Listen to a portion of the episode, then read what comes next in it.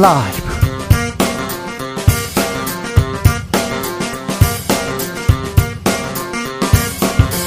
2022년 11월 10일 목요일입니다. 안녕하십니까. 주진우입니다. 더불어민주당이 정의당, 기본소득당과 함께 제출한 이태원 참사 국정조사 요구서 국회 본회의에 보고됐습니다. 민주당은 국민의힘이 거부할 경우 오는 24일 본회의에서 의결한다는 방침인데요. 이태원 참사 진상규명, 정치권에서 의지는 있는 걸까요? 김교흥 이태원 참사 진상조사단장에게 물어보겠습니다. 대통령실이 윤석열 대통령의 동남아 순방에 MBC 기자의 대통령 전용기 탑승을 허용하지 않겠다고 밝혔습니다. 국익이 걸려 있기 때문이라고 얘기했는데요. 국익이라고요? 여기서 국익이 왜 나올까요? 언론 단체들은 헌법이 규정한 언론 자유에 대해서 명백한 도전이다. 공동 성명을 냈습니다. 자세한 내용 기자들의 수다에서 짚어보겠습니다. 대선 전초전인 미국 중간선거 끝났습니다. 워싱턴 정가의 시선은 오는 2024년 대선에 쏠렸습니다. 북한은 탄도미사일 발사 도발 세계했고요. 윤석열 대통령 내일 동남아 순방 떠납니다. 지금은 글로벌 시대에서 전 세계 뉴스 두루 짚어보겠습니다. 나비처럼 날아 벌처럼 쏜다. 여기는 주진우 라이브입니다. 오늘도 자중차에 겸손하고 진정성 있게 여러분과 함께 하겠습니다. 날이 포근해서 그럴까요? 미세먼지가 말썽을 부립니다. 아, 서울 뿌연해요, 뿌연해. 올 가을 들어 처음 초미세 먼지 주의보 발효 중입니다. 서울은 아, 야외에서 마스크 잘 쓰셔야 되고요. 목 관리 좀 잘 하셔야 됩니다. 음, 코로나19로 잠시 주춤했던 독감 같은 호흡기 질환도 다시 유행한다고 합니다. 그러니까 목 관리 잘 하셔야 됩니다. 요즘 같은 날 나만의 목 관리 방법이 있나요? 알려 주십시오. 저는 저 친구가 제 친구가 담배를 네 갑씩 피웠어요. 같이 붙어 있는 친구가 그래가지고 근데 그 사람은 목이 안 아픈데 저는 목이 아팠거든요. 아 그러니까 친구를 잘 사귀어야 됩니다. 김어준 그런 아나 참 그래가지고 저는 미세먼지만 불어오면 목이 아픕니다. 네 그래서 아, 여러분도 조심하셔야 됩니다. 자 환절기 목 감기 목 관리 어떻게 하는지 샵 9730 짧은 문자 50원 긴 문자는 100원이고요. 콩으로 보내면 무료 무료입니다. 그럼 주진우 라이브 시작하겠습니다.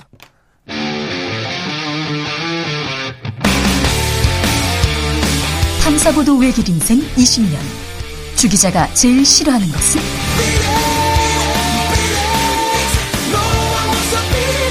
이 세상에서 비리와 부리가 사라지는 그날까지. 오늘도 흔들림 없이 주진우 라이브와 함께.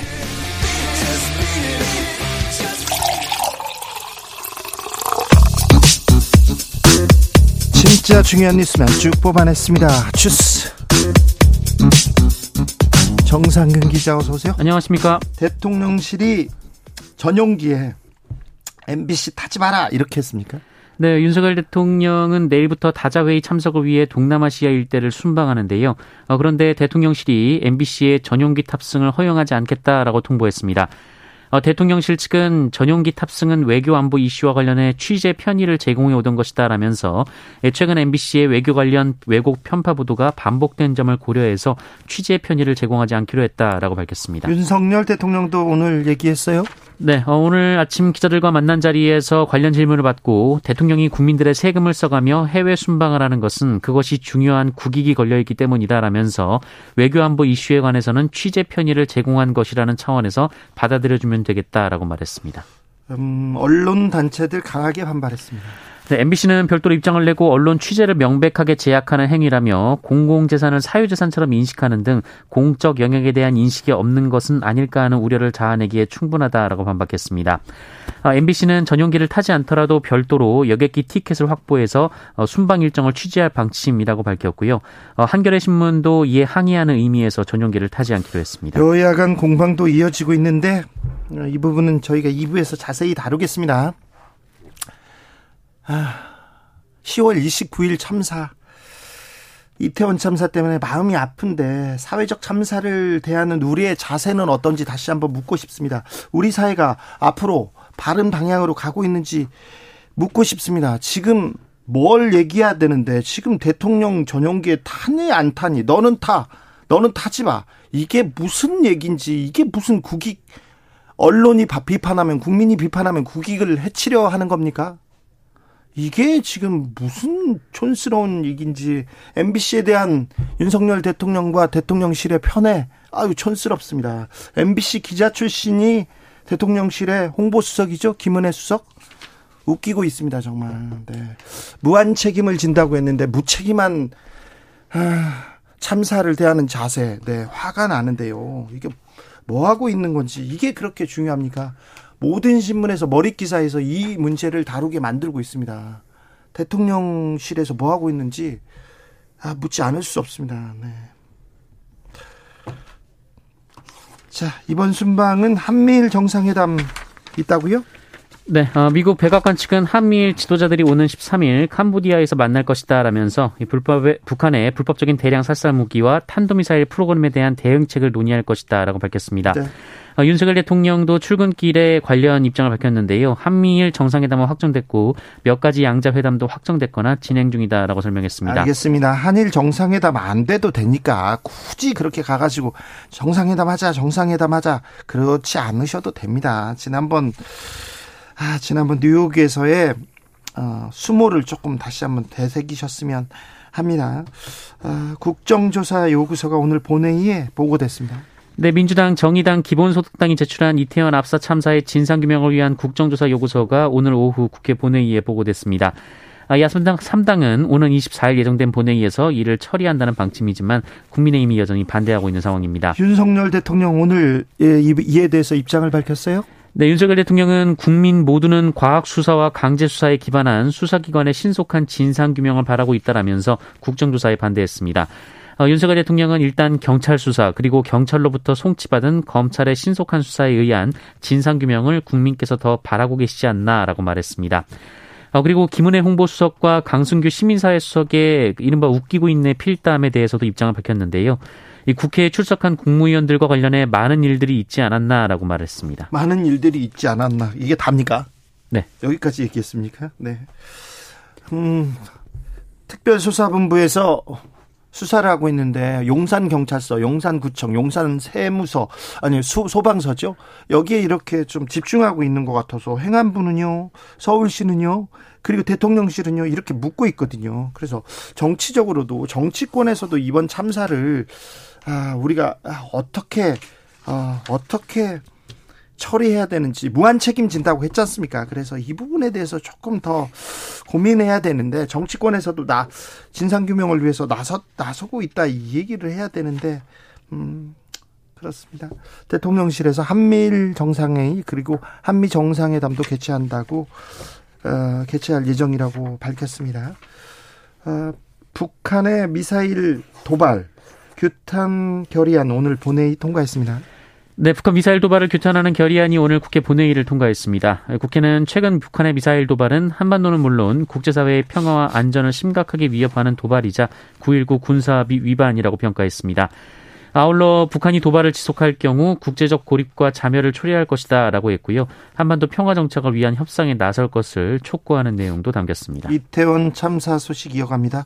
당일 재난 문자 발송해야 되는데 늦었어요. 근데 발송 지시를 용산구가 1시간 넘게 이행하지 않았다는 게 드러났습니다. 네, 용산구청이 이태원 압사 참사 당일 재난 문자를 발송해 달라라는 정부와 서울시 요구에도 78분간 이를 이행하지 않았다고 서울시가 밝혔습니다. 예, 서울시는 사고 당일 국가 재난관리 시스템을 통해 행정안전부로부터 재난 문자 방송 송출이라는 상황 전파 메시지를 받고 용산구에 여러 차례 전화 통화를 시도했으나 연결이 되지 않았다라고 주장했고요. 오후 11시 27분에 용산구 재난문자 담당자와 통화가 이뤄졌으나 그때도 재난문자가 발송되지 않아서 오후 11시 56분 서울시가 재난문자를 발송했다라고 밝혔습니다. 어, 그리고 용산구가 처음 재난 문자를 보낸 시각은 다음 날 새벽 0시 11분이었습니다. 아니 보내야 된다고 재난 문자 보내라고 하는데 왜 안 됐을까요? 아, 이거 좀 밝혀져야 될 것 같습니다.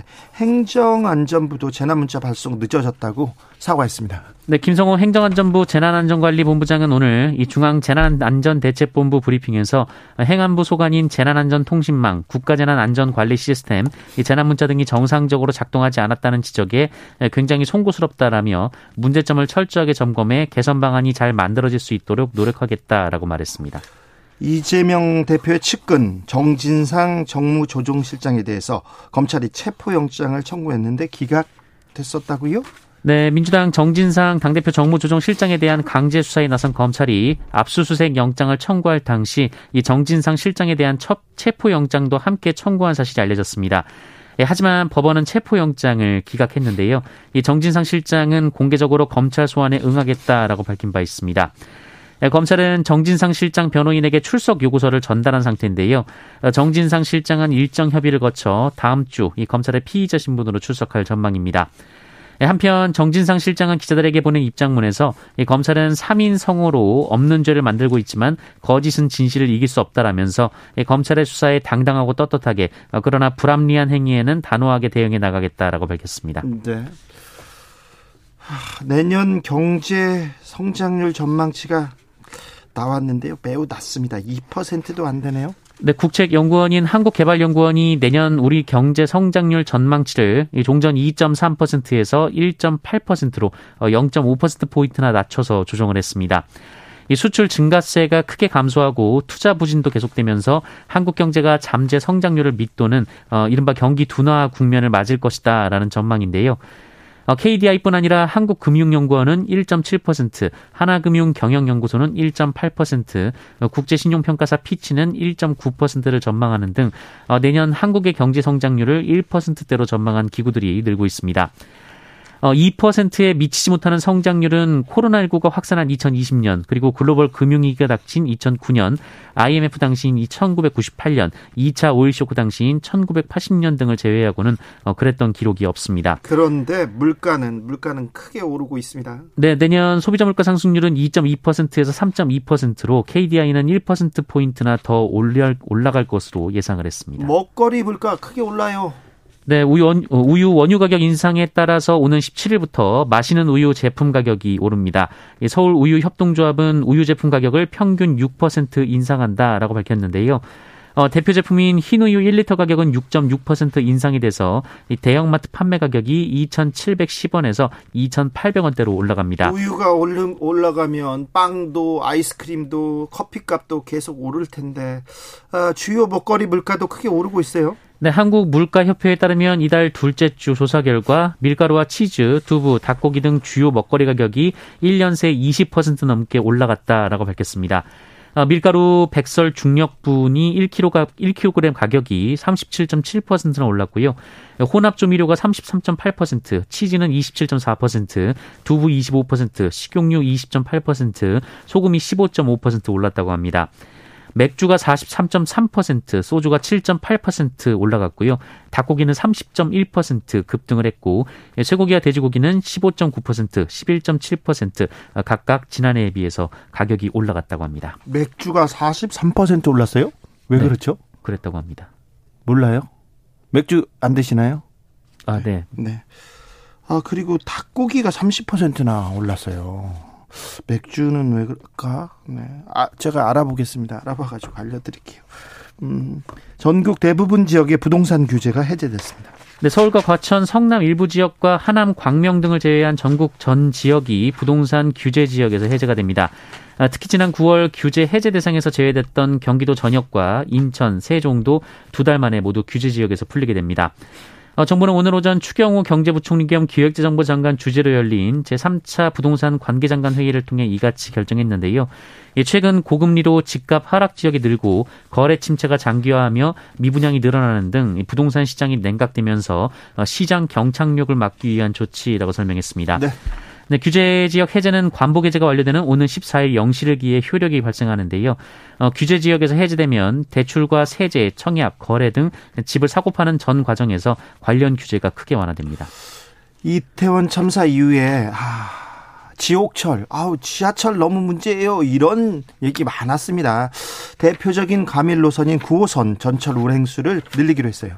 네, 서울시는 오늘 지하철 9호선의 혼잡도를 줄이기 위해 2024년 초까지 전동차 48칸을 추가한다라고 밝혔습니다. 올해 2분기 기준으로 출근 시간대 9호선 급행열차의 혼잡도가 평균 155.6%나 나왔는데요. 어, 일반 열차의 1.6배 수준입니다. 아, 현재 6칸 차량을 늘리는 방식은 이 기계 설비와 신호 시스템을 개량하는 등 시간이 필요하고 안전거리에 대한 우려가 있기 때문에 이 6칸 차량을 증편하는 방식으로 이 추가 차량을 투입할 것으로 보입니다. 네. 아울러 서울시는 9호선 중에서도 혼잡도가 특히 높은 주요, 주요 역사에는 이 출근 시간대에 역무원, 안전요원 등 인력 39명을 집중적으로 배치해서 안전사고를 방지한다라고 밝혔습니다. 생각해보면 푸시맨이라는 게 사람들 더 이제 꽉꽉 더 들어가라고 푸시맨이 있었어요. 이거는 조금 안전하고는 전혀 거리가 있는 그런 대책이었는데 이태원 참사로 우리가 좀 더 배워야죠. 더 안전한 사회로 가기 위해서 노력해야죠. 이런 노력 필요합니다. 우리 기술로 만든 초음속 전투기가 다시 한번 비행에 성공했습니다. 네, 국산 초음속 전투기 KF-21 보람의 2호기가 첫 시험 비행에 성공했습니다. KF-21 2호기는 오늘 오전 9시 49분쯤 이륙에 성공했고요. 네. 10시 24분쯤 지상에 안전하게 착륙을 했습니다. 어, 35분 정도 창공을 누비면서 각종 비행 성능을 시험했는데요. 어, 지난 7월 1호기가 초도 시험 비행 성공에 이어서 2호기까지 무사히 이착륙하면서 한국산 초음속 전투기의 원활한 선, 성능 검증이 이어졌습니다. 어, 앞으로 KF-21은 항공기 두 대로 비행 시험을 계속 수행할 예정이라고 합니다. 코로나 상황 어떻습니까? 네, 오늘 코로나19 신규 확진자 수는 5만 5,365명입니다. 어제보다 7천여 명 적지만 일주일 전과 비교하면 8천여 명이 많습니다. 이 목요일 발표 기준으로는 8주 만에 가장 많은 수입니다. 어, 위중증 환자 323명으로 어제보다 조금 줄었고요. 사망자는 52명이 나왔습니다. 네. 맥주의 주재료 홉밀 가격이 지난해보다 최대 60% 올랐답니다. 그리고 코로나 여파로 운송비까지 올라서 맥주값이 많이 올랐답니다. 맥주 캔을 만드는데 필요한 알루미늄 가격도 작년에 비해서 55% 올랐다고 합니다. 그래서 맥주값이 40%대 이렇게 올랐습니다. 그리고 속보 말씀드립니다. 손흥민 아, 선수 일단 국가대표로 선발한다는 네, 대표팀의 뉴스가 있었습니다. 주스 정상근 기자 함께했습니다. 고맙습니다. 환절기 목 건강 어떻게 지키세요? 3123님께서는 전혀 목이 약해가지고 배숙을 자주 마십니다. 배숙이요? 냄비에 배, 대추, 도라지, 생강, 꿀을 넣고 한 시간 푹 고아서 뜨끈한 차를 마시면 답답한 목에 정말 좋습니다. 주 기자님 오늘 퇴근하시면 꼭 해보세요. 너무 좀 복잡해가지고 너무 힘들 것 같은데요. 아 그냥 저는 안 할래요. 네. 0789님 고3 학부모입니다. 다음 주 수능이라 혹시 코로나 걸릴까봐, 독감 걸릴까봐 조마조마합니다. 도라지, 배, 꿀 넣고 끓여가지고 자주 먹어, 먹고 있어요. 주 기자님도 목이 생명입니다. 조심하세요. 네. 도라지, 꿀, 네. 어, 네, 먹고. 아, 네, 알겠어요. 1582님, 아, 따뜻한 물에 꿀을 한 스푼 타서 마시면 감기도 안 걸리고 목이 편안합니다. 3678님, 저는 목을 스카프로 감싸고 따뜻한 물을 자주 마시고 목소리를 아껴야 합니다. 이렇게 얘기합니다. 0147님, 각을 자주 하고요. 생강차 자주 마십니다. 미세먼지 코로나 사라져라 얘기하는데, 네. 아, 4598님, 아, 주 기자님도 목소리 좋지 않네요. 아프지 마세요. 지난주 저 아플 때 친절하게 대준 병원 업무과 간호사 선생님, 의사 선생님 커피 11개 사서 선물했어요. 아팠는데 잘해줘서 고마웠어요. 얘기합니다. 네. 아, 9376님, 주 기자님 목소리 이상해요. 깔깔하신데요. 목 감기신가요? 그 미세먼지 때문에 그런 것 같아요. 저는 미세먼지가 오기만 해도 목이 좀 안 좋습니다. 네. 아니, 김어준은 담배를 그렇게 피우는데 목은 제가 아파요. 아, 너무 시, 이상하더라고요. 또 김어준 아, 친구가 있는데요. 짝꿍이 있는데 더 많이 피우는 거예요. 그럼 목이 또 제가 아픈 거예요. 그래서 7356님, 아, 주 기자님 목소리도 변하시고 얼굴도 안 좋아요. 요즘 많이 힘드시죠? 아, 네. 뉴스를 전하는 게 좀 죄스, 죄스러워요. 이태원 참사가 있었는데 우리가 조금 더 나은 사회를 만들어 줘야 되는데 더 안전한 세상 만들어야 되는데 네. 그렇습니다. 7681님, 주기자님, 김호준 씨랑 친한 줄 몰랐어요. 네. 별로 안 친합니다. 네. 별로 안 친해. 네. 아, 이 인간 때문에 목이 이렇게 아프네. 교통정보센터 다녀오겠습니다. 오수미 씨.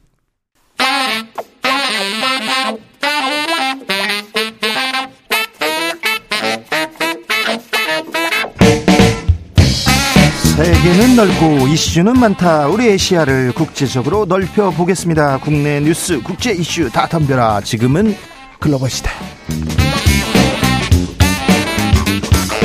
자, 국제적 토크로 한번 들어가 보겠습니다. 군사 외교 안보 전문가 김종대 전 의원. 안녕하십니까? 네. 세계적인 평론 스케일 임상훈 인문결 연구소장 어서 오세요. 안녕하십니까? 네. 미국 중간 선거가 있었습니다. 어떻게 보셨습니까? 네, 지금도 뭐 완전히 다 결정된 건 아니지만 대략 하원에서 민주당의 근소한 승리, 네. 공화당은 아직도 접전 중. 네. 예, 조지아주에 그 결선 투표가 남아 있는 다음 달이나 돼서야 네. 최종 판가름이 나는데 이게 뭐 한두 석 차이니까 거의 완벽한 세력 균형을 이뤘다고 볼 수 있습니다. 당초 예상했던 공화당의 약진, 어떤 트럼프 바람은 불지 않았다. 이 정도면 바이든이 꽤 선방했다. 네. 민주당 후보들이 예상보단 선전했다. 역시 미국의 여론조사 업체들의 그 예측만치 믿을 게 없다는 게 이번에 또 증명됐다. 또 틀렸어요. 또 틀렸어요. 예, 미국 여론조사는 안 맞아요. 예. 안 맞습니다. 네. 음. 아, 하원에서 공화당의 근소한 승리가 있었습니다. 근데 공화당은 이겼지만 트럼프는 졌다 이런 얘기 계속 나옵니다. 네. 그럴 수밖에 없는 것이 그 트럼프 대통령이 지지했던 후보들이 대부분이 지금 탈락을 했어요. 네. 그렇게 되면서 어 공화당이 승리했다고 볼 수도 없고 왜냐하면 지금까지 중간 미국의 중간 선거 전체 중간 선거에서 보면 한 세 번 정도만 여당이 있고 나머지는 다 야당이 이겼거든요. 그리고 압승도 굉장히 많고요.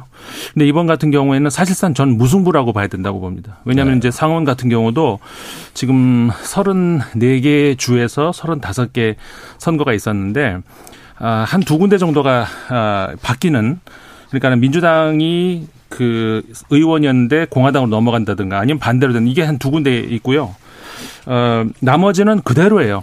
그러니까는 공화당 지역이 계속 공화당이 이번에 또 됐고 민주당 지역이 또 됐고 그러니까는 바뀐 게 하나도 없다. 그냥 무승부다 이렇게 봐야 된다는 것이 그렇게 되면 결국은 공화당이 패배한 거나 다름없는 거거든요. 지금까지의 봤을 때. 그런데요. red wave라고 하죠. 공화당 바람이 거셀 때 공화당이 이기면 주가가 올라가더라고요. 이길 그래서 어, 여론조사에서 공화당이 이긴다 그래서 주가가 올라가는 그 이유는 뭡니까? 아니 근데 꼭 공화당 그러니까 야당이 혹은 공화당이 이긴다서가 아니라 지금까지 아까도 말씀드린 그 중 지금까지의 그 중간 선거를 보면은 대부분의 경우 중간 선거가 끝나고 나면은 희한하게 주가가 조금씩 오르는 경향이 있었어요. 그렇다면서요? 예. 그러니까는 야당이 이기는데 오른다. 이게 좀, 어, 희한한 결과이기도 한데, 그리고 전체적으로 봤을 때는, 어, 보통 우리 이제 경제 채널에서 많이 이야기를 할 법한 미국 중간 선거 혹은 미국 선거가 주, 주식 시장에 미치는 영향 사실은 우리가 우려하는 만큼은 큰 영향은 없는 것으로 지금까지는 네. 어, 전체적으로는 이제 그렇게 얘기할 수 있습니다. 15일 날 압승하고 나서 15일 날 대선 출마하겠다 트럼프 얘기가 나왔는데 오히려 트럼프보다 론디 센티스 아, 론디 센티스 플로리다 주지 네. 네. 플로리다 주지사 주지사가 부상하고 있습니다. 이거는 어떻게 봐야 됩니까? 그러니까는 그 공화당 내부에서 아직까지는 아, 가장 세력이 높은 정치인이다라고 하면 트럼프 전 대통령이 맞습니다. 근데 아까 말씀드린 것처럼 트럼프 대통령이 밀었던 후보들이 이번에 어, 결선에 진출한 데까지는 힘이 있었어요. 공화당 내부에서는 힘이 있다는 얘기죠. 그런데 어, 미국의 그 중간 지역 그러니까는 중도 소위 말해서 중도층 어, 이 유권자들한테는 전부 선, 저 선택을 못 받았거든요. 이렇게 되면서 아 이 저 확장성에 문제가 있다. 그런데 반대로 지금 플로리다 주지사 같은 경우에 어, 어떻게 보면 공화당 내부에서 트럼프 전 대통령하고 대척점에 서 있는 인사인데 이번에 압도적인 그런 승리를 거뒀단 말이죠. 네. 그렇기 때문에 공화당 내부에서는 아 이거 갈아타야 되는 거 아니냐 이런 목소리들이 서서히 나오기 시작한다는 것이죠. 네, 그렇지만은 이 디샌티스 플로리다 주지사 아주 신중한 행보를 보이고 있어요.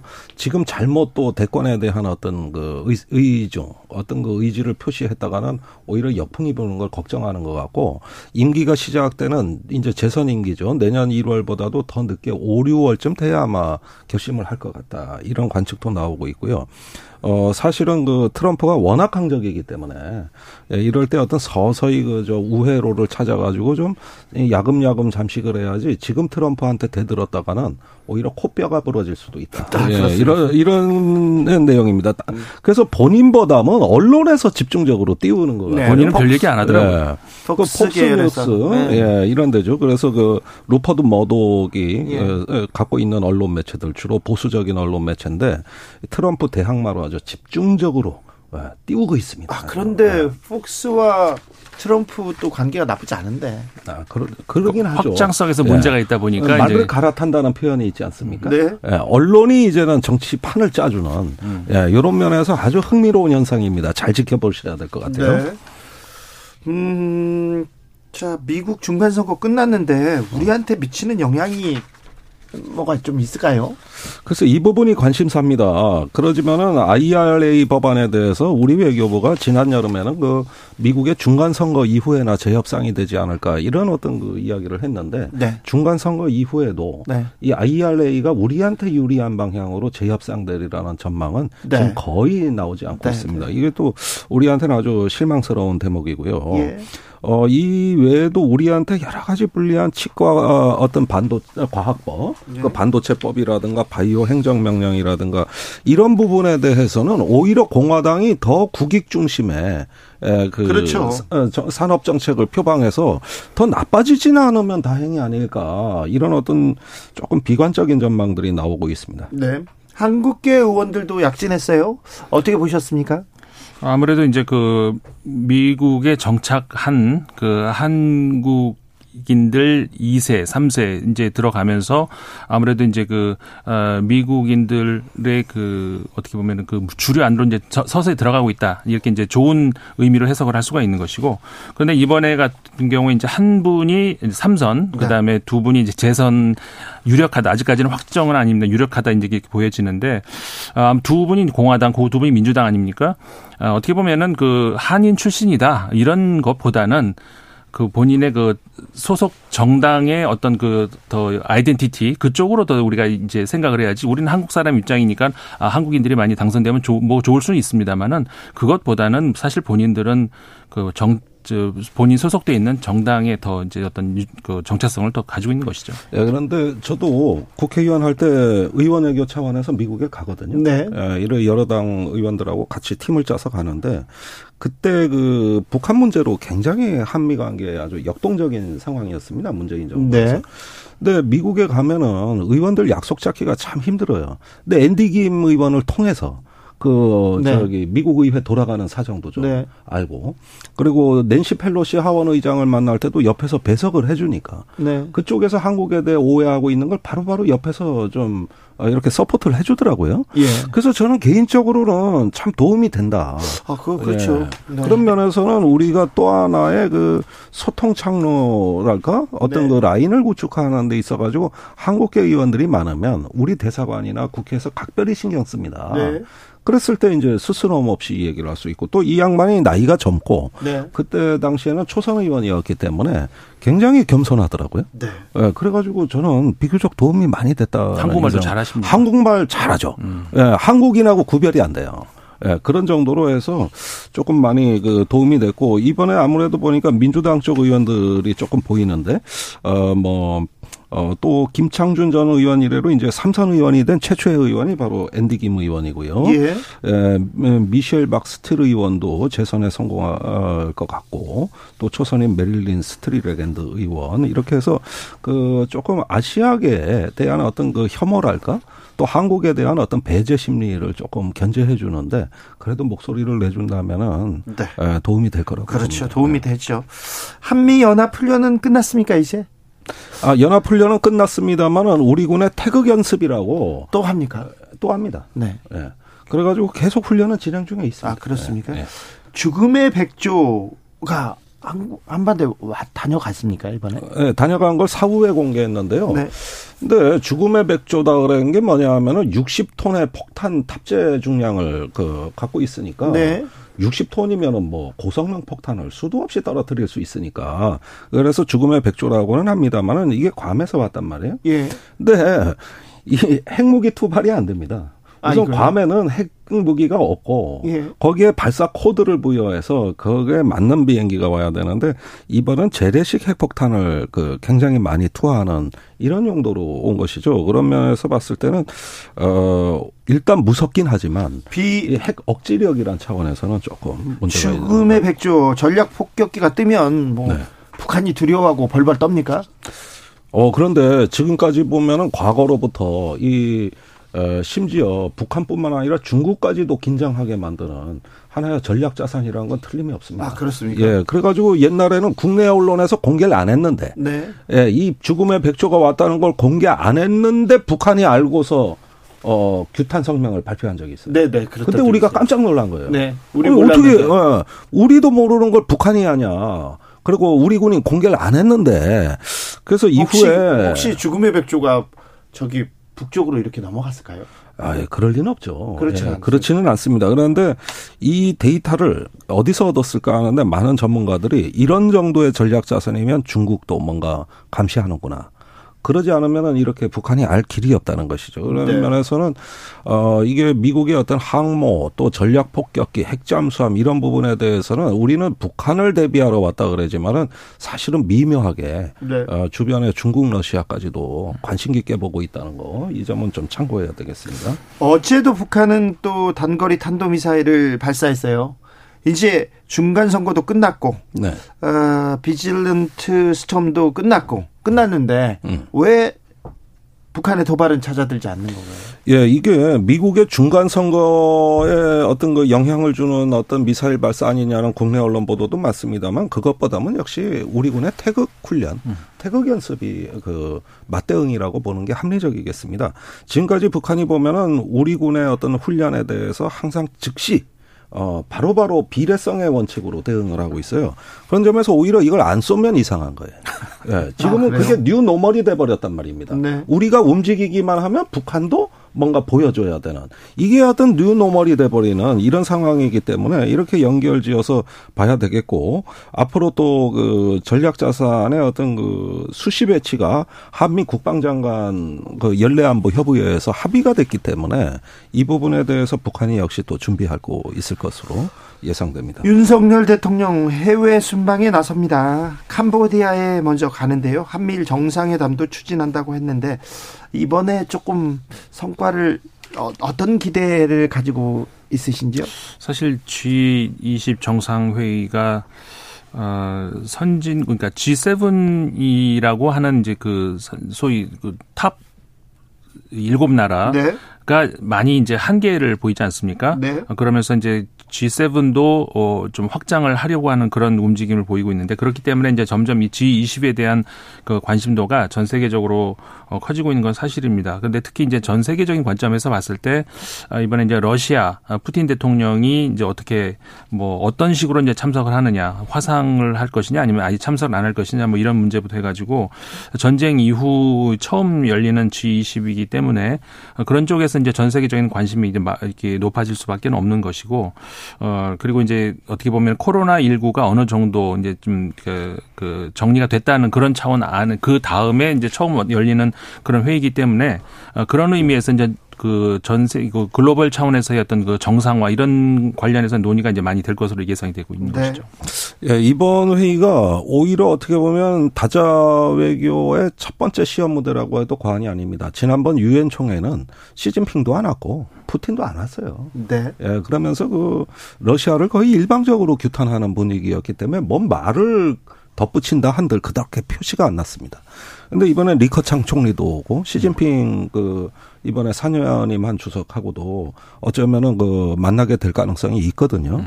그리고 회의도 여러 건입니다. 이게 G20 정상회의뿐만 아니라 아세안 정상회의, 아세안 플러스 한중일 3 국가 추가되는 정상회의 뭐 해가지고 4박 6일간 굉장히 회의가 많은데 이게 다자 외교의 그 저 역동성이 오히려 저는 이번이 진짜 무대다. 네. 그다음에 푸틴과 저 시진핑이라는 또 리커창 총리도 온다 그래요. 리커창 총리하고는 이미 회동이 거의 뭐 성사가 된 것 같고 이렇게 보면 이게 진짜 실력이 드러나는 네. 어 정상회의 무대 아니냐. 성, 성과를 내야 되는데 네.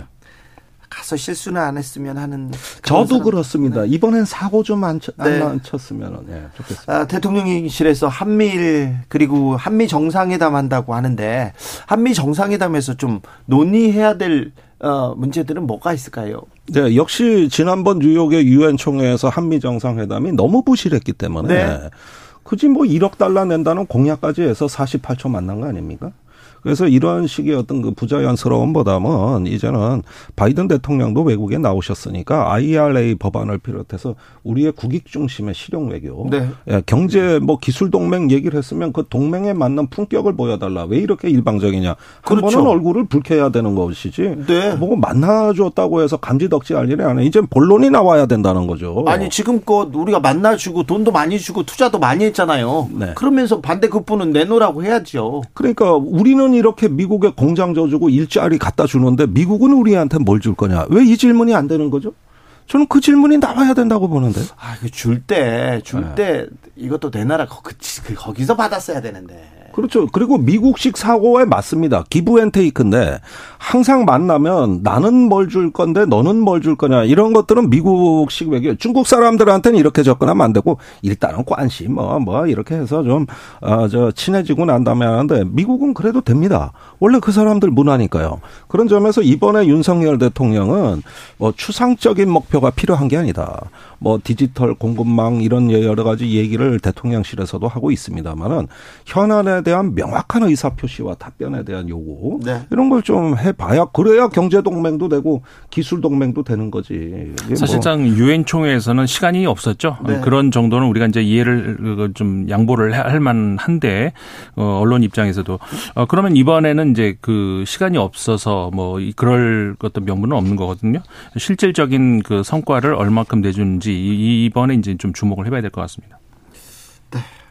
네. 기대에 네, 걱정도 되고 기대 기대가 되기도 하는데요. 잘해주고 오셨으면 좋겠어요. 그런데 하, 순방을 가는데 순방을 가는데 오늘 또 뉴스가 나옵니다. MBC 출입 기자 전용기 탑승 허용하지 않는다. 아, 이 기사 보고 어떤 생각 드셨습니까, 김종대 의원님? 아, 제가 참 오늘도 다른 방송 가서 이 주제 다루는데 속에서 뭔가 천불이 올라옵니다.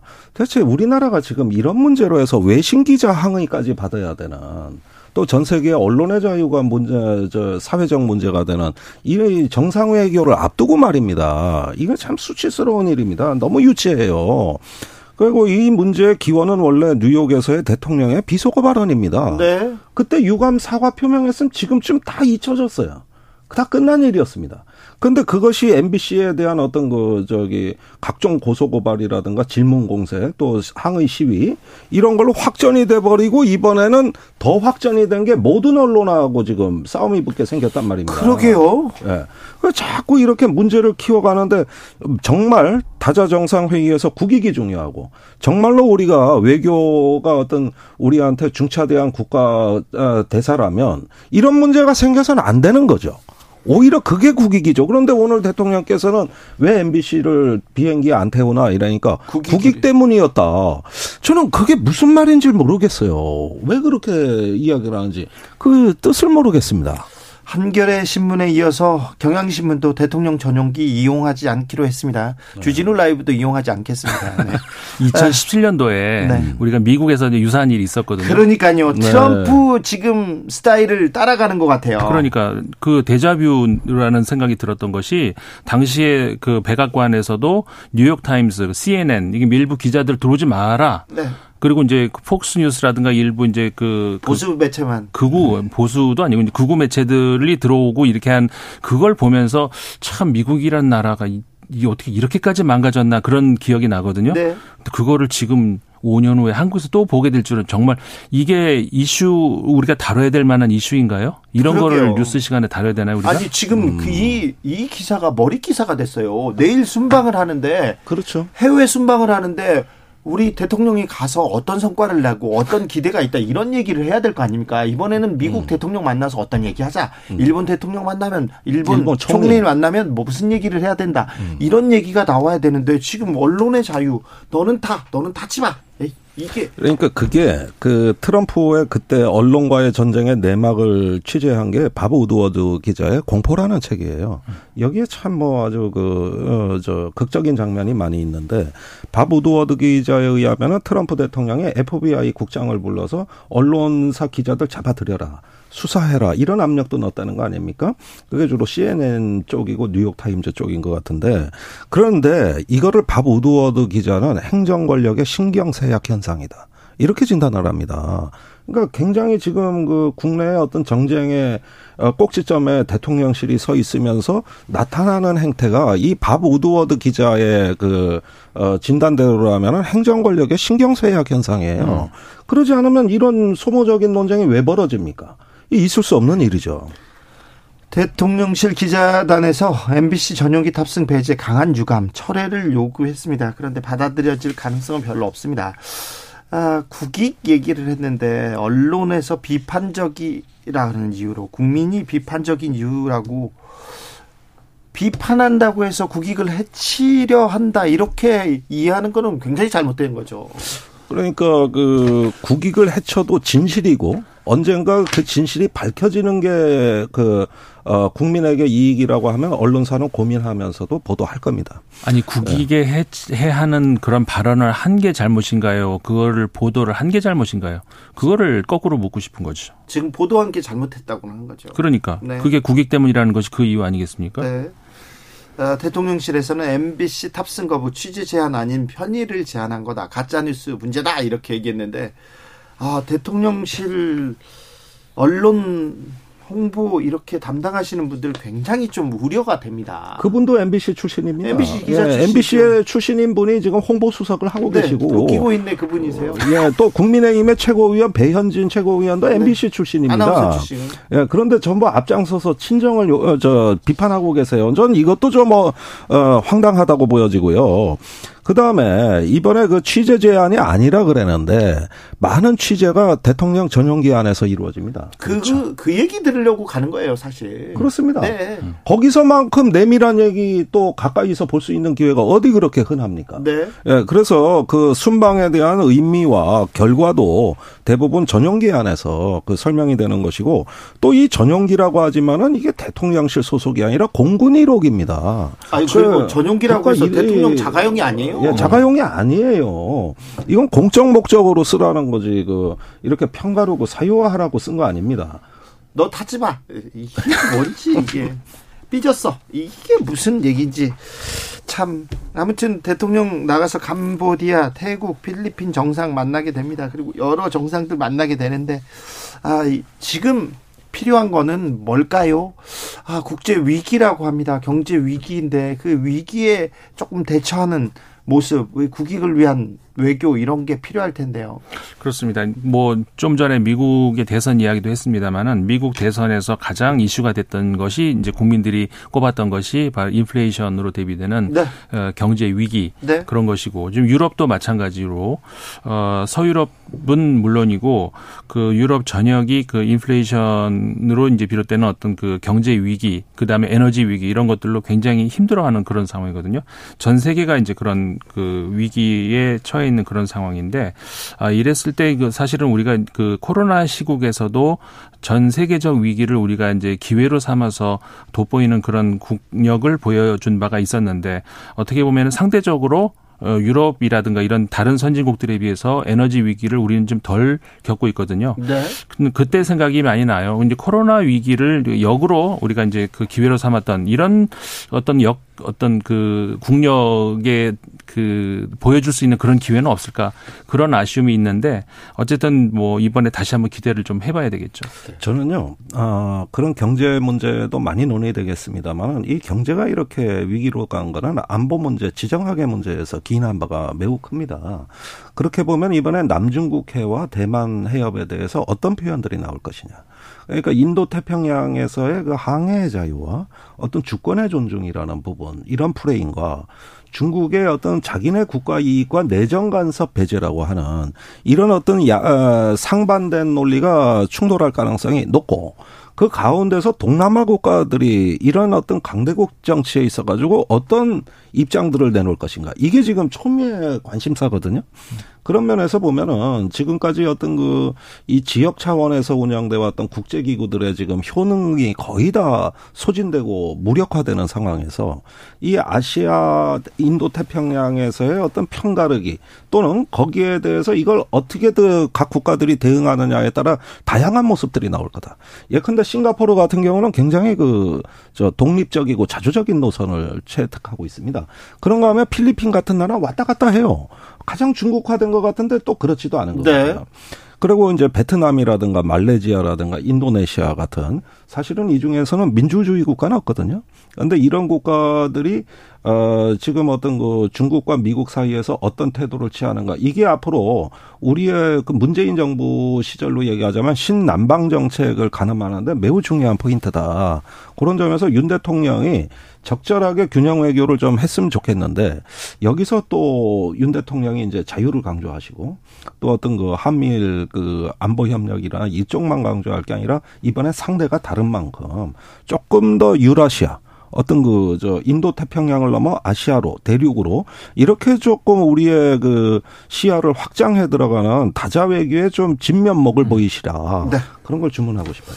임 소장님, 네. G7 국가들과 브릭스 국가들의 소프트 차워, 소프트 파워 측면에서 차이가 있다 이렇게 분석했는데 어떤 얘기입니까? 우리나라는 어느 정도 수준에 와 있습니까?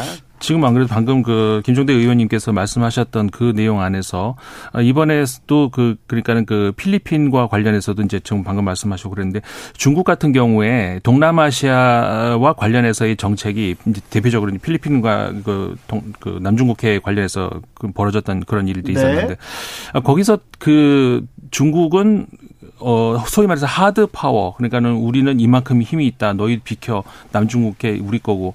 그렇게 나가면서 결국은 이 소프트 파워, 소프트 파워 이런 어, 강조를 시진핑 주석이 많이 함에도 불구하고 이 필리핀에서의 중국의 소프트 파워는 대과 이제 대거 하락하는 그런 영향을 빚었던 이런 그런 결과를 빚었던 이런 일이 있었거든요. 아, 결국 이거 다자 외교에서 확보를 해야 되는 것들도 이제 그런 것들인데 결국은 그 중국이 잃고 있는 그런 소프트 파워의 그 그러니까 힘 이런 것들 이런 것들이 이제 이번에 그 우리나라에서 어 어떻게 보면은 얼마 전에 참사가 있었습니다만은 예. 이런 것들 이런 문제들이 결국 소프트 파워의 힘 이런 것들이 어떻게 이제 작용할 수 있는지 그런 그 내용들을 제가 최근에 한번 그 기고를 했었던 거죠. 네. 우크라이나 상황은 어떻게 돌아가고 있습니까? 그 헤르손 남부 지역 있잖아요. 네. 그 동부 지역에서 러시아가 많이 그, 그 최근 들어와 가지고 영토를 다시 어, 탈환 당하는 그런 일이 있었죠. 근데 이제 남부를 어, 우크라이나가 집중하는 그런 과정 속에서 남부의 전략지라고 하는 헤르손, 헤르손이 드니프로 강 이 서쪽에 있는데 그 강이 어떻게 보면 우크라이나에서는 상징적인 강인데 네. 서쪽하고 동쪽하고 굉장히 그 뭐라 그럴까 국민 정체성도 다릅니다. 근데 그런 굉장히 전략적인 지역인데 여기를 점령했던 러시아가 최근에 여기를 철수하겠다 이렇게 발표를 했어요. 실제로 병력이 모두 나갔는지는 아직은 확인이 안 되고 있는데 우크라이나 입장에서 신중한 입장입니다. 아직 병력은 안 나간 것 같다. 근데 분명히 러시아 국방부에서는 철수 명령을 내렸어요. 이렇게 되면은 이 헤르손이 굉장히 지, 중요한 지역이라는 것이 크림반도와도 연결되는 그런 부분이거든요. 이게 근본적으로 러시아의 어떤 그 전략적인 그 변화가 있을지 어 며칠 정도 좀 더 두고 두고 봐야 되는 그런 문제인데 만약에 그런 그 전략적인 근본적인 변화가 있다라고 한다 그러면은 러시아 입장에서는 정말 심각한 타격을 입고 있는 건 맞구나. 최근에 미국의 그, 그 국방 장인가? 그 장관 차관이 그 발언한 내용에서도 그 탱크의 절반을 지금 날린 것 같다. 러시아 입장에서. 유도탄은 거의 소, 저, 소멸한 것 같다, 소모된 것 같다. 이런 분석도 나왔었는데 심각한 그 러시아 입장에서는 그 군 그 자산 전력에 타격이 있는 것은 아닌가 조심스럽게 전망을 한번 해볼 것 같습니다. 네, 초기에 전문가들은 어쩌면 러시아가 일부러 후퇴하는 척하며 우크라이나 유인 전략을 쓰는 거 아니냐 이런 관측도 나왔어요. 네. 근데 이제 뒤로 가면서 임상훈 소장님 말씀대로 어좀 기울어지는 것 같은데요. 어 그러나 러시아가 아직까지 실전에 내놓지 않은 무기가 의외로 많습니다. 그러니까 지금 말씀하신 무기들은 재래식 무기가 거의 음. 소진됐다는 거거든요. 어, 그러지만은 그 극초음속 미사일도 지금 꾸준히 생산이 되고 있고 또 인공지능 드론이라든가 여러 가지 전략 무기들이 남아 있기 때문에 재래식 전쟁을 차원이 다른 전쟁으로 또 전환시키는 다른 식의 도발의 가능성이 있다. 네. 이런 점에서는 이 전쟁은 일시적인 상황이면서 또 네. 동시에 차원이 다른 전쟁으로 진입하는 또 변곡점이 될 수도 있다는 가능성. 김종대, 네, 임상훈 두 분 감사합니다.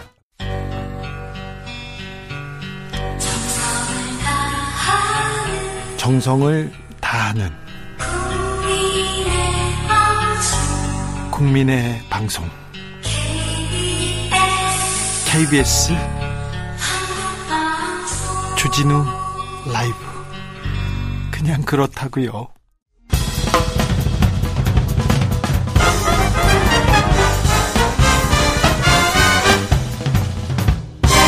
훅 인터뷰 모두를 위한 모두를 향한 모두의 궁금증 훅 인터뷰 야 3당이 손을 잡고 이태원 참사 진상 규명을 위한 국정조사 요구서를 국회에 제출했습니다. 여당은 여전히 참여하지 않겠다는 입장입니다. 사회적 참사에 대해서 정치권은 진상 규명 의지가 있기는 한 걸까요? 물어보겠습니다. 더불어민주당 이태원 참사 진상조사 단장 김경웅 의원 어서 오세요. 예, 안녕하세요. 고생 많으십니다. 예, 감사합니다. 열심히 하고 있습니다. 그런데요. 네. 정치권에서 진상 규명을 위해서 지금 착착 잘 진행되고 있습니까? 책임을 딱딱 묻고 있습니까, 지금? 좀 답답한 면이 많이 있죠. 왜냐하면 자료들이 제대로 안 오니까요. 예. 예, 예. 자료가 안 옵니까? 네, 몇 개만 자료를 받았지 뭐 거의 지금 안 오고 있습니다. 아니 무한 책임진다면서요. 진상 규명을 위해서 나서겠다면서요. 예. 아, 안 줍니까? 지금 무전 녹취록도 이제 줘야 되는데 아직까지 저희가 못 받고 있거든요. 그거 줘야죠. 네, 원래 주기로 돼 있던 건데. 근데 안 줘요. 네, 아직까지 뭐 이제 준비하고 있다고 하는데 이제 봐야죠. 근데 아직 정확한 이제 자료들을 놓고 저희들이 봐야 되는데 네. 그게 저희들로서는 한계가 좀 있습니다. 네. 그래서 국정조사 요구서 이렇게 제출한 그렇습니다. 거죠. 예, 네. 예, 예. 국회 차원에서 정치권 네. 차원에서 다 들여다보자. 예, 예, 예. 그런데 국민의힘에서 반대합니까? 네. 그럼 어떻게 어떻게 하실 겁니까? 하여튼 국민의힘은 계속 저희가 설득을 해야 되고요. 오늘 저희가 민주당, 정의당, 기본소득당 무소속해서 네. 181명이 참여해서 국정조사 요구서를 제출해서 본회의에 지금 제출해 놓고 있고 네. 있습니다. 그래서 이 참사에 대한 진상 조사와 책임은 이 법적인 책임에만 국한되는 게 아니거든요. 그렇죠. 지금 156명이 사망을 했고 197명이 지금 부상을 입었는데 네.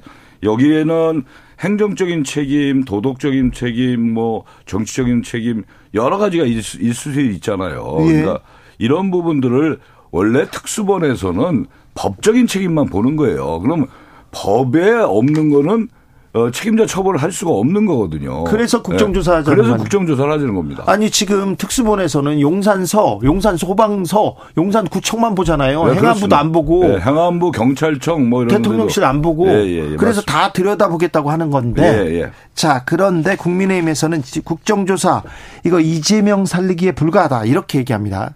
그리고 강제 수단 없는 국정조사는 오히려 수사에 방해만 될 뿐 이렇게 대통령도 비슷한 얘기를 했어요. 근데 그걸 이제 정쟁으로 몰고 간다고 정부나 여당은 그렇게 얘기하지 않습니까? 네. 근데 실제로 정쟁으로 몰고 가는 거는 어, 대통령과 아, 정부 여당이다. 저는 그렇게 보고 있습니다. 왜냐하면 이 참사가 일어났으면 대통령께서 빨리 참사의 원인은 뭐고 이 대책은 어떻게 세워야 되고 책임자는 어떻게 하겠다라고 하는 것을 포함해서 사과가 돼야 되는데 며칠 전에 회의를 통해서 어, 사과를 하지 않았습니까? 네. 이것도 문제고 또 행안부 장관이나 여기에 책임 있는 경찰청장, 서울경찰청장, 뭐 용산서장 다 빠르게 경질이 됐어야죠. 그리고 서울시장과 용산구청장 같은 경우는 어, 이 자기들이 정치적 책임을 져야 되는 거고 네. 이런 부분들이 진행이 돼야 국민들이 그래도 정부를 신뢰하고 이 수사하고 있는 부분에 대해서 눈여겨보지 않겠습니까? 그 어느 것도 책임 누구도 책임지지 않았습니다. 오히려 여당을 보면은 총리가 농담이나 하고 있고요. 예. 장관이 망언이나 하고 있고 또 희생자를 어, 이 사망자로 참사를 뭐 사고로 이렇게 축소한다든가 얼마 전에 운영위에서는 아, 운영이 한참 하는데 대통령 수석들이 웃기고 있네 이렇게 얘기하는 거는 네네. 네. 이 국회와 국민을 무시하는 거고 이태원 참사를 바라보는 시각이 잘못됐다. 아, 저는 그렇게 보고 있습니다. 그렇습니다. 이런 어마어마한 사회적 참사를 겪었는데 이 참새 참사를 대하는 우리의 자세 정치권은 진짜 앞으로 이런 일 발생하지 않도록 노력하고 있는지 모르겠습니다. 이태원 참사 생존자가 정치권에 유감스럽다는 사과의 표현에 대해서 애매하고 만족스럽지 못한 사과라고 말했습니다. 윤 대통령의 사과에도 무엇이 죄송한지가 붙어야 된다 이렇게 지적했는데 무엇이 잘못됐는지 이걸 분명히 나와야죠. 그리고 그 참사의 책임자들은 우선은 경질부터 하고 진상 규명이 들어가야 되는 게 맞는 거예요. 꼭 경질을 먼저 해야 됩니까? 그렇습니다. 왜 그렇습니까? 아 그래야 이 우리 국민들이나 이 사망자나 유가족들이 봤을 때 아 이 정부가 뭔가 진정한 의지가 있구나. 네. 아니 장관이나 저 경찰청장 이 특히 서울 경찰청장 이런 사람들은 이 문제에 책임이 있는 사람들 아니에요. 그러니까요. 그분들을 그대로 놔두고 진실 규명을 하고 뒤에 법적인 책임만 묻겠다?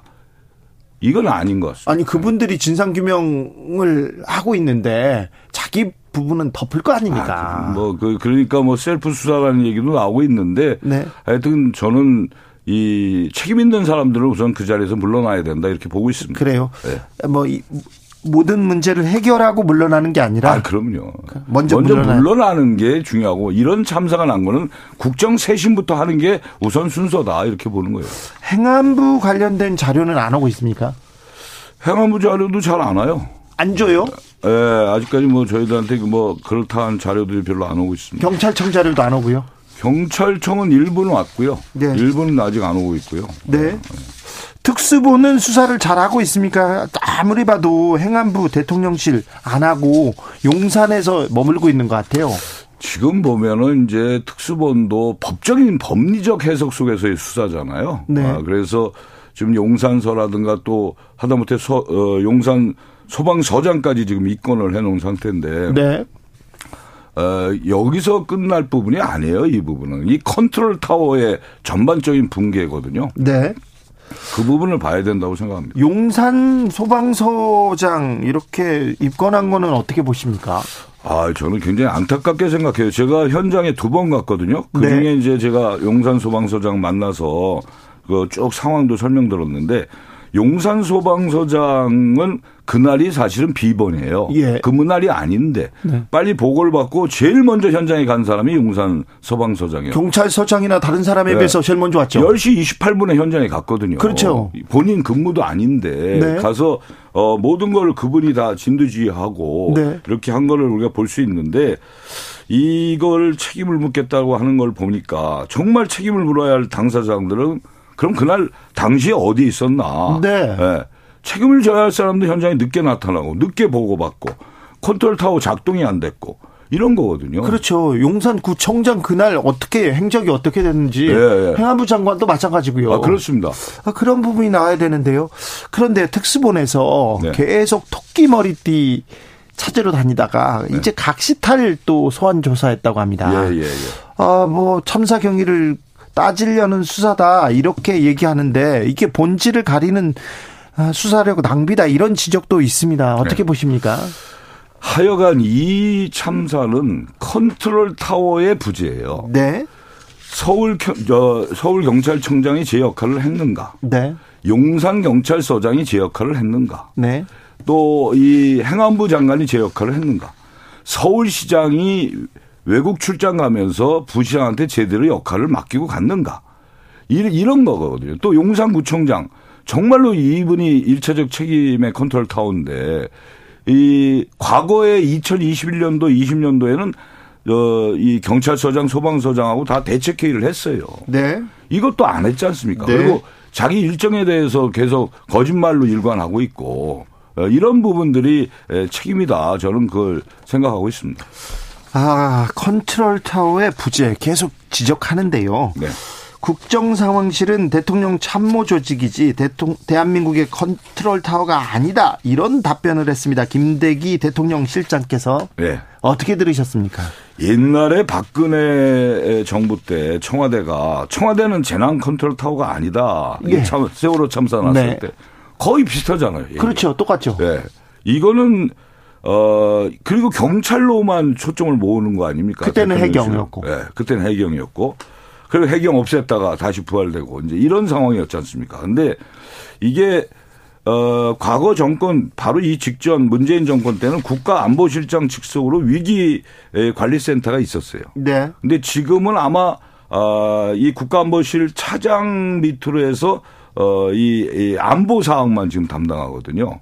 그러니까 그런 이제 편제도 중요하고 어, 오히려 국, 김대기 실장은 국정상황실이 아주 대처를 잘했다고 얘기하는 거 아닙니까? 네. 그건 뭐, 뭘 잘했는지 전 대통령한테 빨리 보고해서 잘했는지 그건 잘 모르겠는데 이 국정상황실에서도 이 경찰관 소방관이 다 파견 나와서 근무하거든요. 그러니까요. 네, 그래서 이 국가의 국민의 안전 생명 이거에 가장 최종으로 올라가는 건 대통령실입니다. 그렇죠. 이게 어떻게 컨트롤 타워의 역할을 할 수가 없다고 얘기하는 것 자체가 네. 저는 문제가 있다 이렇게 보고 있습니다. 그리고 잘했다고 이렇게 얘기하는 거는 아니죠. 백신 여섯 명이 일곱 명이 그 꽃다운 청춘이 길거리에서 이렇게 숨을 못 쉬어서 숨졌는데 아, 그렇습니다. 예. 이거는 좀 말이 아닌 것 같습니다. 아, 김대기 실장께서 세월호 때 해수부 장관 수습하고 8개월 후에 사퇴했다 이렇게 얘기하셨는데요. 0013님께서 함세웅 신부님도 앞 처리를 못한 사람들이 무슨 뒤 처리를 하냐고 하셨습니다. 이렇게 물러나야 된다 이런 지적합니다. 그리고 그 다음번에 보여준 태도 있지 않습니까? 웃기고 있네 그렇고 대통령 실장이 뭘 더하냐 이렇게 얘기를 하지 않습니까? 네. 야당한테 국민한테 협조를 구하고 원만하게 좀 풀어보겠다 이런 자세는 아닌 것처럼 보입니다. 그렇습니다. 그날 운영위원회에서도 이 야당 의원들 질의에 대통령실 직원들이 반복되는 비웃음 소리를 내서 어 운영위원장이 이 그렇게 하지 말라고 이제 경고까지 줬거든요. 바로 이어서 웃기고 있네라는 메모가 아, 나온 거 아닙니까? 네.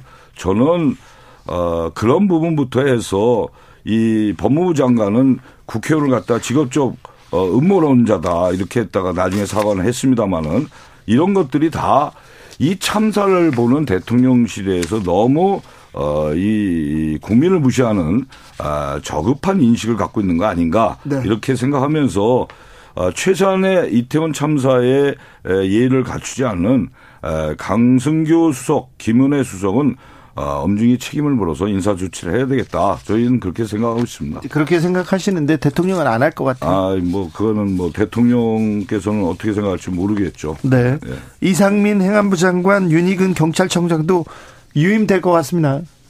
지금 상황은 좀 그런 방향으로 가고 있는 것 같습니다. 네. 네. 순방 떠납니다. 네. 그러니까 또 갔다 오고 이분들이 이 사안을 이 이태원 참사를 처리하게 될 것 같습니다. 그래서 이제 국정조사를 통해서 청문회도 하고 예. 어, 부서별로 저희가 부처별로 이제 질의 들어가고 또 검증도 하고 이런 절차가 필요하다 이렇게 생각하고 있습니다. 네, 정치권에서 밝혀줘야죠. 네. 이런 참사가 더는 일어나지 않도록 또뭐뭘 뭔가는 해줘야 될 거 아닙니까? 네, 그렇습니다. 네, 책임 있는 자세로 좀 나서야 되는데 왜 안 되는지 국정조사와 더불어 특검도 병행합니까? 어, 일단 국정조사를 하면서 네. 특검을 준비할 계획을 갖고 있습니다. 네. 예. 정의당은 아직 여기까지는 찬성하진 않는 것 같더라고요. 네, 예, 예. 네. 그러니까 우선 국정조사를 우선 해봐야죠. 네. 예, 예.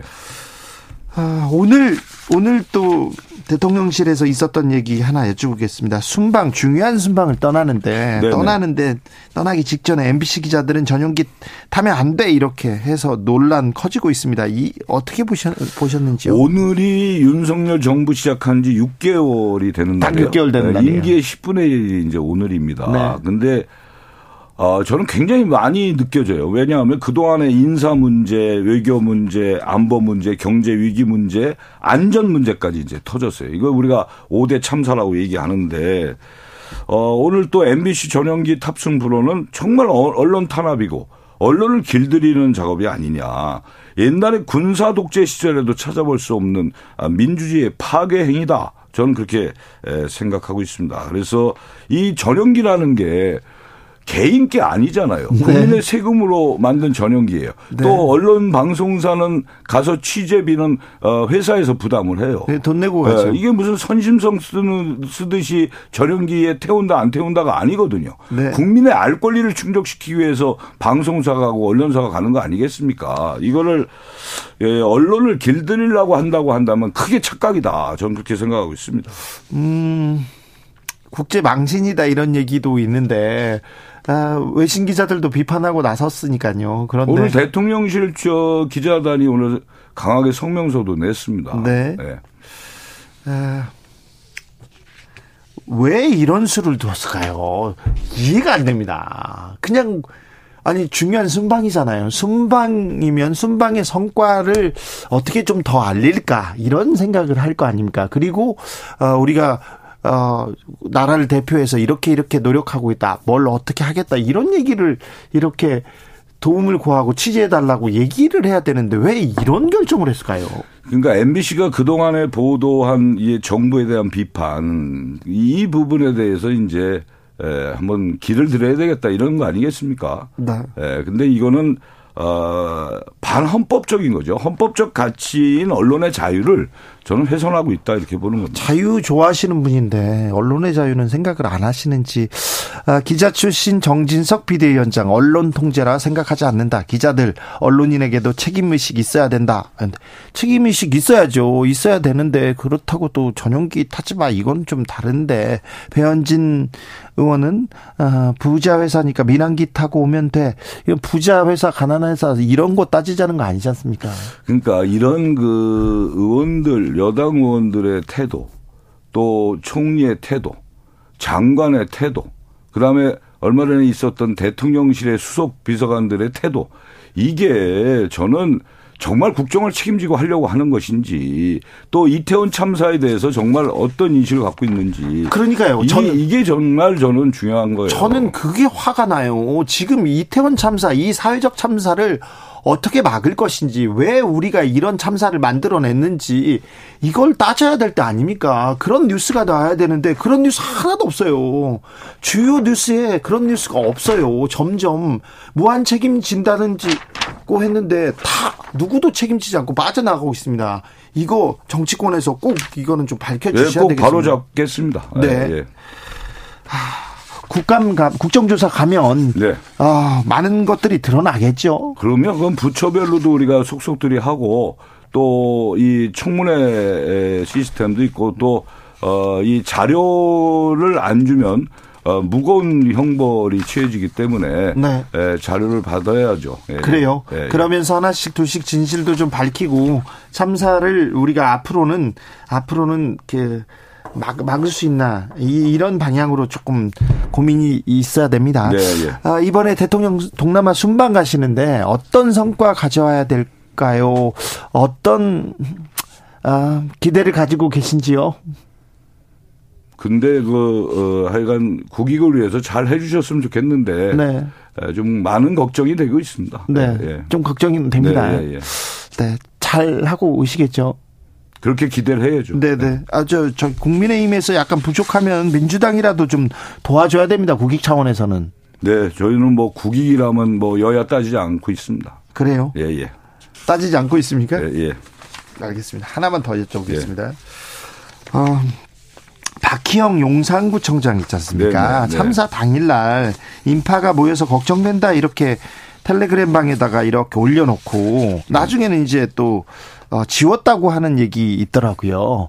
박희영 용산구청장의 행적에 대해서는 안 나옵니까? 박희영 용산구청장은 저희가 이제 7일 날, 이번 네. 7일 날 어, 현안 질의할 때도 많은 부분이 있었고 본인이 거짓말도 입증이 됐거든요. 네. 그러니까 어, 의령에 처음에 지역 축제에 갔다 그랬다가 지금은 그때는 이제 사적으로 갔다. 군수 만나기 위해서 갔다. 거짓말이죠. 뭐 그렇게 거짓말을 해요. 그때 아마 의령이 고향인 것 같은데요. 네. 시제 지내러 갔다가 네. 이제 군수 만난 것 같은데 그게 이제 어, 의령 쪽에서 이제 제보가 들어와서 이제 저희가 알게 됐는데요. 용해인 의원이 처음에 지적을 했고요.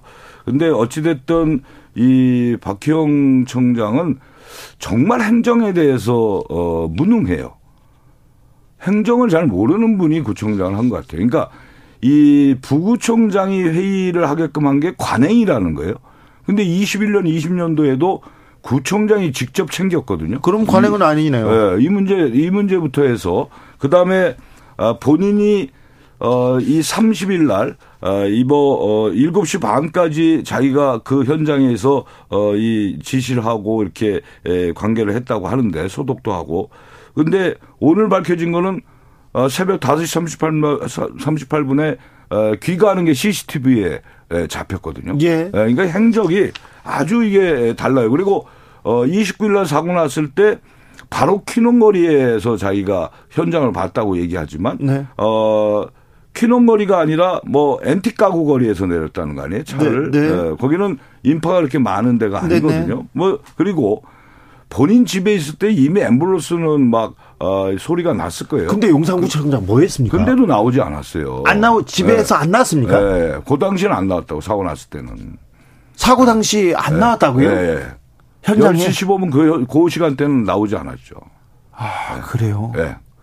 이건 뭐 취임 4개월밖에 안 돼서 뭐 그랬다. 이게 몰랐다. 이렇게 얘기할 그러니까 1차적인 컨트롤 타워가 용산구청장이에요. 예. 그리고 우리가 재난 및 안전관리법에 보면 1000명 이상이 운집하는 지역 축제는 반드시 대책을 세우게끔 돼 있어요. 근데 용산구청장이 재난 문자도 안 보냈고요. 사고 소식도 동네 주민 주민을 뭐, 통해서 알았다는 거 아닙니까? 이거 잘못된 거 아닙니까? 네. 네. 그러니까 용산구청장이 그러니까 용산 용산 보건소가 요번에 또 엉망이었던 거 아닙니까? 보건소가. 사실은 이런 재난이 터진 보건소가 또 컨트롤 타워가 돼서 병원 또이 이, 이 시체를 어떻게 이송할 것인가 이런 것들을 다이 아, 해서 이 연락을 하고 이걸 해야 되는데 이것도 그걸 못했어요. 네. 네. 차량 통제도 안 하고 병원에도 네. 못 옮기고 그랬는데요. 그런데요. 어, 강제 수사권이 없기 때문에 국정조사를 해도 지금도 자료를 안 준다고 했잖아요. 네. 그런데 음 국정조사를 하는데 행안부랑 대통령실에서 자료를 또 안 주면 어떻게 합니까? 이건 어떻게 돌파하실 겁니까? 그러니까 이제 그럴 때는 어 그러니까 지금 저희가 상임위에서 하는 것보다는 국정조사를 어, 하는 게 무겁거든요. 네. 자료를 주고 안 주고에 대한 어, 이, 이게 무거운데 만약에 그래도 자료를 안 준다면 이제 그렇게 되면 이제 특검으로 가는 수밖에 없는 것이죠. 아 그렇죠. 진실을 네. 은폐하려고 네. 하면. 네, 네, 네. 네. 계속 노력하다가 안 되면 특검으로 간다. 네, 그렇습니다. 알겠습니다. 아, 좀 잘좀 좀 밝혀 주십시오. 아, 좀 명명백백히 가려내겠습니다. 네. 더불어민주당 김경웅 의원입니다. 아, 이태원 참사 진상조사단장을 맡고 있습니다. 감사합니다. 네, 감사합니다. 정치 피로, 사건 사고로 인한 피로, 고달픈 일상에서 오는 피로. 오늘 시사하셨습니까? 경험해 보세요. 들은 날과 안 들은 날의 차이. 여러분의 피로를 날려줄 저녁 한 끼 시사 추진우 라이브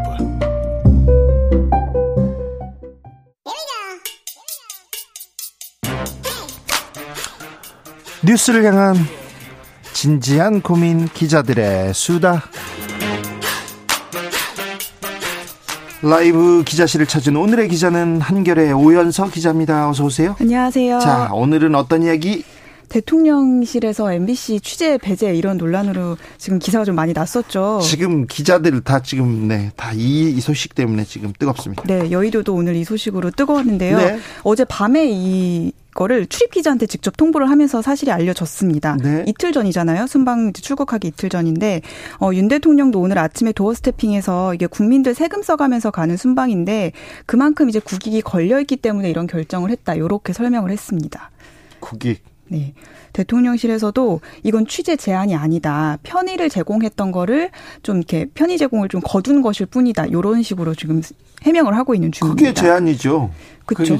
자, 대통령 기자들, 대통령실 기자들도 아, 여기에 목소리를 내기 시작했어요. 네. MBC는 바로 이제 전용기가 아니라 민, 민항기를 타고 있으니까 알아서 이제 가겠다고 어, 하고 티켓팅을 해서 출국을 하기로 했고요. 이날 오전에 대통령실 출입하는 기자들이 처음으로 이렇게 총회라는 걸 열었다고 합니다. 네. 투표도 하고 의견도 수렴을 했는데 사실 어떤 일치된 의견이 나왔던 건 아니고 뭐 이 오후에 이제 입장문을 내자라는 결정이 나서 이번에 이런 이런 식으로 이제 취재에 혼란을 끼친 데 유감을 표하고 또 이런 전용기는 특혜가 아니다. 그리고 이후에도 똑같은 유사한 조치가 나올까 봐 우려가 된다. 이런 내용의 입장문을 냈습니다.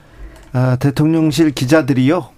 MBC의 호의적인 그 기자들이 아니에요. MBC 싫어하는 기자들도 많습니다. 그런데 여기에는 입장을 모아서 이건 아니다 이렇게 지적합니다. 네. 아, 외신들도 비슷한 지적하고 있어요. 외신들 언론의 자유가 침해되고 있다 이렇게 얘기하고 있는데 아 니네 정부 좀 이상해 정신이 뭐 그렇게 얘기하는 사람들도 많더라고요. 맞습니다. 네. 외신들도 네. 대통령 후보 시절부터 윤 대통령이 어쨌든 언론을 통제하는 듯한 발언을 많이 했었는데 뭐 그런 것들과 이제 연결을 지어서 대통령의 언론관이 좀 어, 우려가 있다라는 식의 기사도 많이 내고 있고요. 이번 이 결, 이걸로 이제 저희 회사도 좀 논의를 했었는데 네. 뭐 한겨레를 비롯해서 여러 회사들도 어 이게 이런 조치에 이제 우려를 표하면서 민항기를 타고 순방 취재를 가기로 했습니다. 한겨레 그리고 경향신문도 대통령 네. 전용기 탑승 거부하기로 결정했습니다. 네, 맞습니다. 주진우 라이브도 거부합니다. 아, 순방 가기로 하셨어요? 아니요, 아니요. 저희 순방 예정은 없었으나 네. 타라고 해도 안 탑니다. 아, 네. 네. 자, 국민의힘의 반응 또 놀랍습니다. 아침에 그 정진석 비대위원장이 회의가 끝나고 정진석 비대위원장도 언론인 출신이잖아요. 어, 언론 통제라고 생각하지 않는다라고 짧게 말을 했습니다. 그러면서 이제 뭐 김대중 대통령 시절 때 그리고 노무현 대통령 시절 때는 오히려 이거보다 더한 언론 통제 탄압이 있었다라고 얘기를 했고요. MBC 아나운서 출신이잖아요. 배현진 의원도 오늘 글을 두 개나 올려서 언론사들과의 합의에 기반한 최소한의 신뢰와 존중으로 취재 편의를 제공하는 거지 이게 뭐 당연한 전용기 좌석이 당연한 게 아니다 이렇게 얘기를 하면서 어, MBC 자산이 많으니까 민항기 타고 잘 다녀와라 이렇게 비꼬기도 했습니다. 홍준표 대구시장도 한마디 했어요. 네. 취재 자유가 있다면 뭐 정부나 뭐 어, 정치인이 취재를 거부할 자유도 있다. 뭐 이렇게 하면서 대통령실 결정을 옹호했고 김재원 전 최고위원은 속이 시원하다라고 평하기도 했습니다. 어, 안철수 의원은 탄압이 아니란 아니라 경고다 얘기하고요. 네, 외국에서도 언론 탄압으로 보지 않을 것 이렇게 얘기하는데 의원님이 잘 모르셔가지고 하신 말씀 같습니다. 대통령실 전용기 논란도 또 있어요. 네, 대통령실에서 이렇게 뭐 편의를 제공하는 거다 계속 이렇게 해명하다 보니까 그러면 진짜로 이 대통령 전용기가 언론사에 대한 편의 제공 특혜인가라는 얘기들이 나오고 있는데요. 어, 결론부터 말씀을 드리자면 언론사가 이렇게 전용기를 타고 또 대통령실에 뭐 예약을 하는 숙박이나 이런 걸 이용하긴 하지만 다 그거 나중에 비용 청구해서 비용 내는 네. 예, 그런 거기 때문에 편이라고 보기는 좀 어렵고요. 또 전용기가 제공되는 것도 이제 대통령이 국민을 대표해서 외교 활동을 하라는 거기 때문에 이거를 대통령 개인의 뭐 자가용의 의미로 해석하기도 좀 어렵거든요. 그렇죠. 예. 네. 아, 아빠 차, 오빠 차 이거 아니잖아요. 네. 그렇습니다. 그리고 대, 기자들이 순방을 가는 건 또 대통령 일정에 맞춰서 취재를 하려는 건데 특히나 또 해외로 나가는 거면 각자 뿔뿔이 흩어져서 움직이면 또 취재하기가 어렵거든요. 그렇죠. 뭐 그런 이제 그런 뭐 이제 어 전용기 취재를 그렇게 하는 장점은 같이 움직이면서 이제 편한 정도이지 엄청 뭐 특혜나 시해 대상으로 보기는 좀 어렵다는 게 언론사 이제 내부의 평가입니다. 네. 영국 출신의 라파엘 라시드 기자 음. 아, 주진우 라이브에 왔었는데요. 트위터에다가 음. 한국의 언론 자유를 위축시키는 또 다른 공격이다 이렇게 적었습니다. 네, 외신에서는 네. 이런 부분에 대해서 굉장히 좀 민감하게 받아들일 텐데 왜 순방 중요한 순방을 앞두고 왜 이런 결정을 내렸을까요? MBC에 대해서 워낙 좀 반감이 있었고 대통령이 뭐 이 결정이 어쨌든 대통령의 의견이 많이 반영된 거 아니겠느냐라는 게 이제 대통령실 내부의 또 취재 결과고요. 아니 MBC 기자 출신 김은혜 홍보수석 이거 이거 이걸 아, 그러네요. 네. 네. 이걸 그냥 놔뒀다고요. 참 웃기고 있는 것 같아요. 사실 국민의힘 안에서의 언론인 출신들도 다 한마디씩을 하는데 대통령실의 결정을 좀 옹호하는 그런 입장들이어서 아, 좀 착잡합니다. 네. 왜 언론하고 싸우려고 하는지 참 아, 대통령 지금 취임 6 6개월 됐는데요. 아, 이건 아닌 것 같은데 생각을 해봅니다. 네, 좀 무리수라는 얘기가 네. 기자들 사이에서 많이 나오고 있습니다. 외신 기자 클럽에서도 이야기를 냈습니다. 왜곡으로 간주한 보도를 이유로 해당 매체에 제한 조치를 내린 것은 내 외신 모든 언론의 자유에 대한 우려를 불러일으키고 있다고 지적했습니다. 외신에서 이렇게 지적합니다. 안철수 의원님. 네. 외신도 좀 읽어보세요. 네. 다음으로 만나볼 이야기는요? 네, 며칠간 좀 논란이 됐었던 김은혜 수석 운영위 국정감사 중에 있었던 웃기고 있네 그 메모 있잖아요. 네. 그 메모가 있은 뒤 한 이틀 정도 됐는데 이 불똥이 주호영 원내대표한테 튀는 모양새가 국민의힘 안에서 감지가 되고 있습니다. 그러게요. 네, 친윤계 의원들 중심으로 나오고 있는데요. 저희가 오기 직전에 좀 취재를 해봤더니 오늘 오후에 국민의힘에서 의원총회가 있었거든요. 네. 여기에서 윤석열 대통령 후보 시절에 수행 비서실장 역할을 했었던 어, 이용 의원이 이용 의원이 항상 옆에 다녔죠. 예. 뭐라고 했어요? 주호영 원내대표를 직접 저격했다고 합니다. 그래요? 우리가 왜 장관 하나를 못 지키냐 뭐 이런 말을 시작으로 해서 오늘 장재원 의원도 공개적으로 또 얘기했더라고요. 맞습니다. 걱정이 된다 이런 얘기를 했었죠. 어, 이용 의원도 운영위원회에서 왜 김은혜 수석을 퇴장시켰냐? 어, 우리가 뭐 과거 그 강기정 수석이 네. 와서 했었을 때도 퇴장을 시킨 전례가 없었는데 왜 그렇게 했냐 이렇게 주호영 원내대표가 있는 앞에서 직접 저격을 했다고 합니다. 이용호는 음, 대통령의 수행실장을 했고요. 그리고 또 과묵한데 음. 아, 직접 입을 열 정도로 이렇게 윤핵관들 그러니까 윤석열의 윤심이 지금 담겨 있다고 볼 수밖에 없는데요. 장재원, 이용 윤핵관들이 지금 주호영 아, 좀 합리적인 사람인데 이걸 공격한다고요? 사실 퇴장을 하는 게 저희도 합리적인 판단이라는 생각이었는데 당 안에서 이렇게 어 부적절했다는 의견이 의견이 나온다는 것 자체가 저도 좀 의아합니다. 어당 안에서는 어 당을 그러니까 대통령실을 대표해서 나온 수석인데 그 두 명을 퇴장시키는 건 대통령에 대한 모욕이다. 이렇게 얘기한 친윤계 의원도 있었고요. 이용 의원이 이렇게 공개적으로 중진 원내대표를 저격한 건 사실상 윤석열 대통령이 전한 메시지를 그대로 전달한 거 아니겠냐. 이런 게 당 의원들의 의견입니다. 언론하고도 싸우고 당에서 이렇게 합리적인 판단을 한 한 했다고 네. 지금 네 예. 주호영 원내대표하고도 지금 싸우자는 건가요?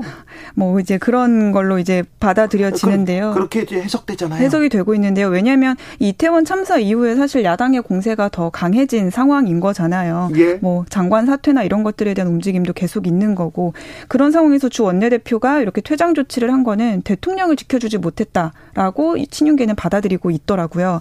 그래서 주 원내대표가 사실 아까도 말씀하셨지만 좀 합리적인 이미지 국민의힘 안에서 좀 무난한 리더로 평가를 받았는데 오히려 그런 점이 이렇게 좀 공세를 받는 상황에서는 대통령도 정부도 못 지켜주고 있다라는 좀 어떤 강성파들의 목소리가 더 커지게 하는 그런 상황이 초래된 것 같습니다. 아, 민심을 알기는 아는 걸까요? 참 걱정됩니다. 대통령실의 이 판단 능력 보면 이 순방을 가는데 지금 순방에 찬물을 끼얹은 건 대통령실의 결정이었어요.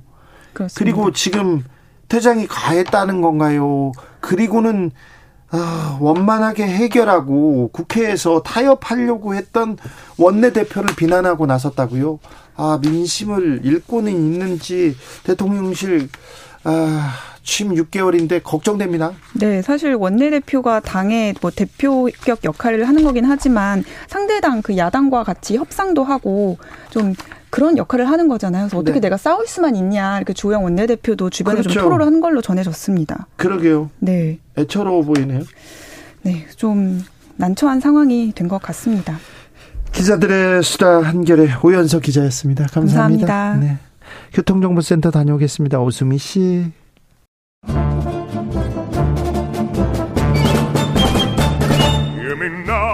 여기도 뉴스, 저기도 뉴스, 빡빡한 시사 뉴스 속에서 가슴이 답답할 때 뇌 휴식을 드리는 시간입니다. 오늘도 맛있는 책을 만나보겠습니다. 책의 맛. 김갑수 평론가 어서 오세요. 예, 안녕하세요. 정선태 교수님 어서 오세요. 네, 안녕하세요. 잘 지내셨는지요? 잘못 지냈죠. 네. 요새 뭐 잘 지내는 사람이 있습니다. 잘 지낼 수가 없어요. 네. 네. 잘 지낼 수가 없어요. 아, 그런데 참사 때문에 잘 못 지내는데 그래도 어른들이 그래도 책임 있는 사람들이 조금 책임을 지면서 그리고 이 참사를 수습해 가는 과정을 보여주는 것도 중요한데 그렇죠. 그런 모습을 보여주지 못해서 굉장히 조금 아, 뭐라 안타깝습니다.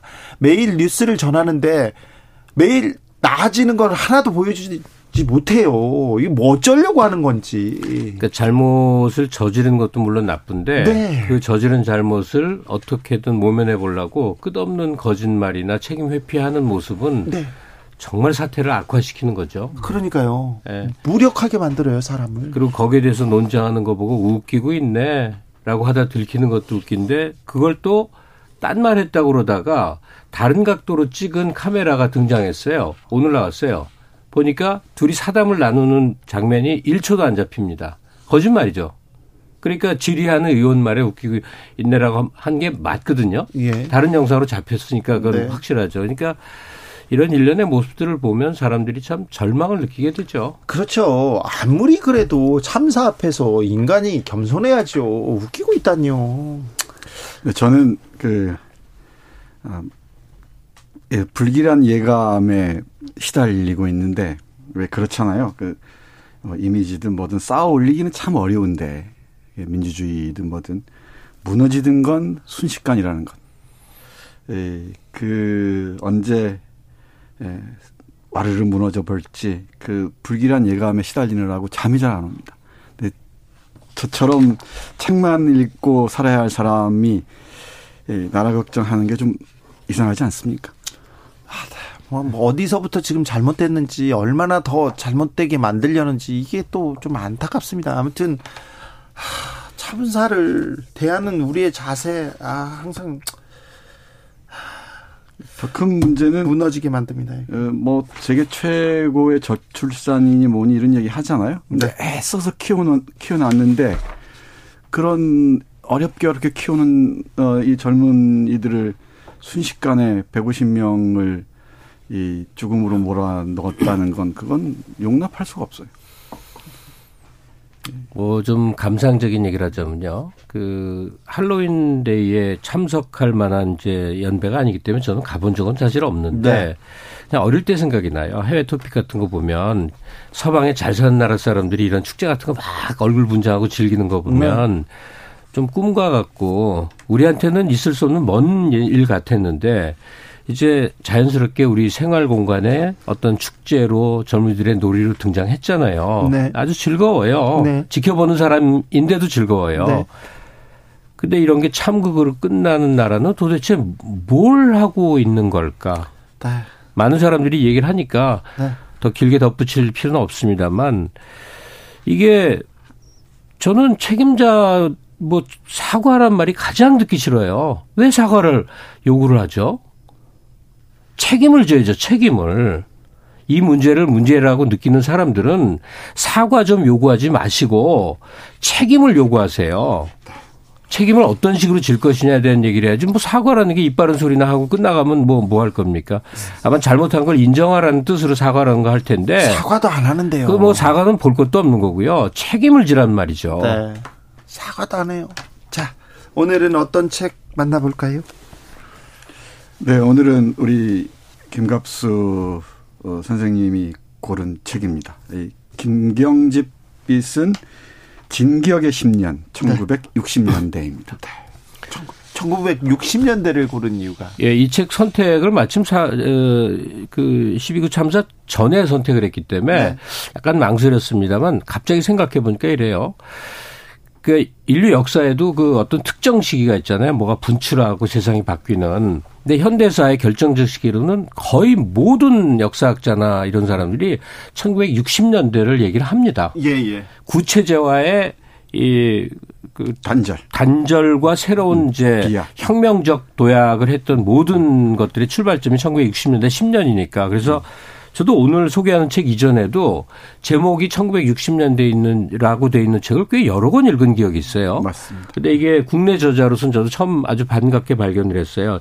정식 제목이 진격의 10년 1960년대 그다음에 어 이게 여러 사건 사고가 나열됐기는 하지만 희망의 시대예요.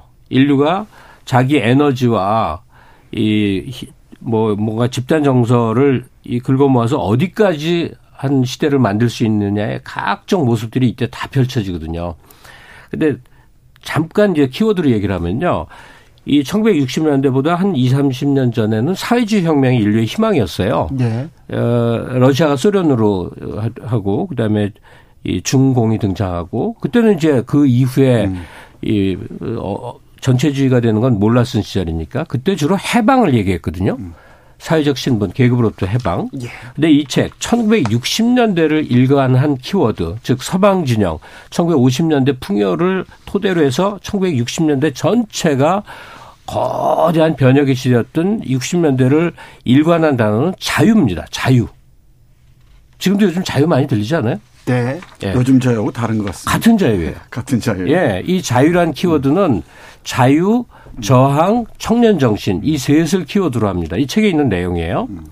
따라서 자유를 외치는 건 굉장히 바람직한 겁니다. 자유는 네. 두 가지에 대한 자유인데 첫째 권력의 속박으로부터의 자, 어, 자유. 권력을 권력에 저항하라라는 겁니다. 또 하나는 물질의 속박, 물질의 예속으로부터의 자유. 그렇기 때문에 어, 정말 자본의 노예가 되지 말자라는 게 이 시대 정신이에요. 그러니까 지금 자유라는 게 공공의 장에서 많이 얘기된다는 건 우선적으로 이 그 억압 권력의 억압으로부터 저항하라는 뜻입니다. 저항을 하라. 그리고 진격의 10년 1960년대는 바로 그 어, 자유, 저항, 청년 정신이 결합돼서 과연 어떤 일들을 만드느냐를 한 수십 그 몇십 가지의 이제 사건별로 쭉 설명을 하고 있는데 다행히 한국 저자에서 우리가 접근하는데 굉장히 낯익습니다. 한국 상황부터 시작을 하니까. 네. 1인당 소득 1000불이 국가 최고의 지상 목표였고 저 어릴 때 그랬는데 이 저자가 보니까 저랑 동갑이더라고. 근데 1000불이라는 건 상상을 못 하는 너무나 잘 사는 나라의 금액이기 때문에 어, 좀꿈 같다 이렇게 생각을 했어요. 근데 지금 우리가 3만 2천 불입니다. 그러니까 그, 그 격차. 그책맨 뒤에는 저자의 후기가 실려 있는데 나의 1960년대라고 그래서 지나간 시절에 회상이 좀 있죠. 이 책의 구성이 재밌어요. 어, 맨 앞에 이 4.19로 시작해서 네. 어, 이 김주열이라는 그 마산에서 고등학교 다니던 젊은이 남원이 고향이었죠. 네. 어, 4.19로 시작해서 전태일로 끝납니다. 전태일이 1969년에 쓴 일기로 마무리가 돼요. 네.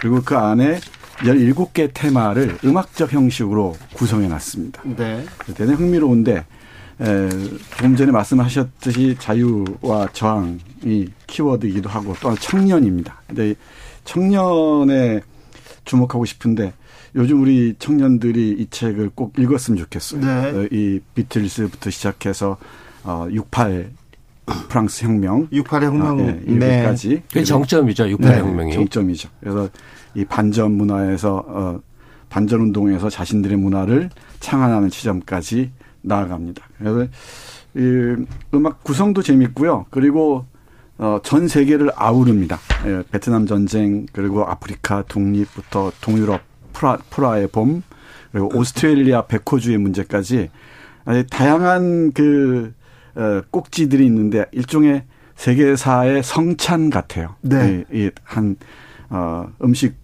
으로 비유하자면은 그 성찬을 받아놓고 어떤 것부터 먹을까 싶을 정도로 어, 고민될 정도로 예, 재밌습니다. 오사공호님께서 68혁명이라는 단어가 눈에 들어옵니다. 요즘 우리 스스로를 바라보면 억압을 거부하고 바로 세우려 애쓰는 듯한 그런 기분이 들거든요. 얘기합니다.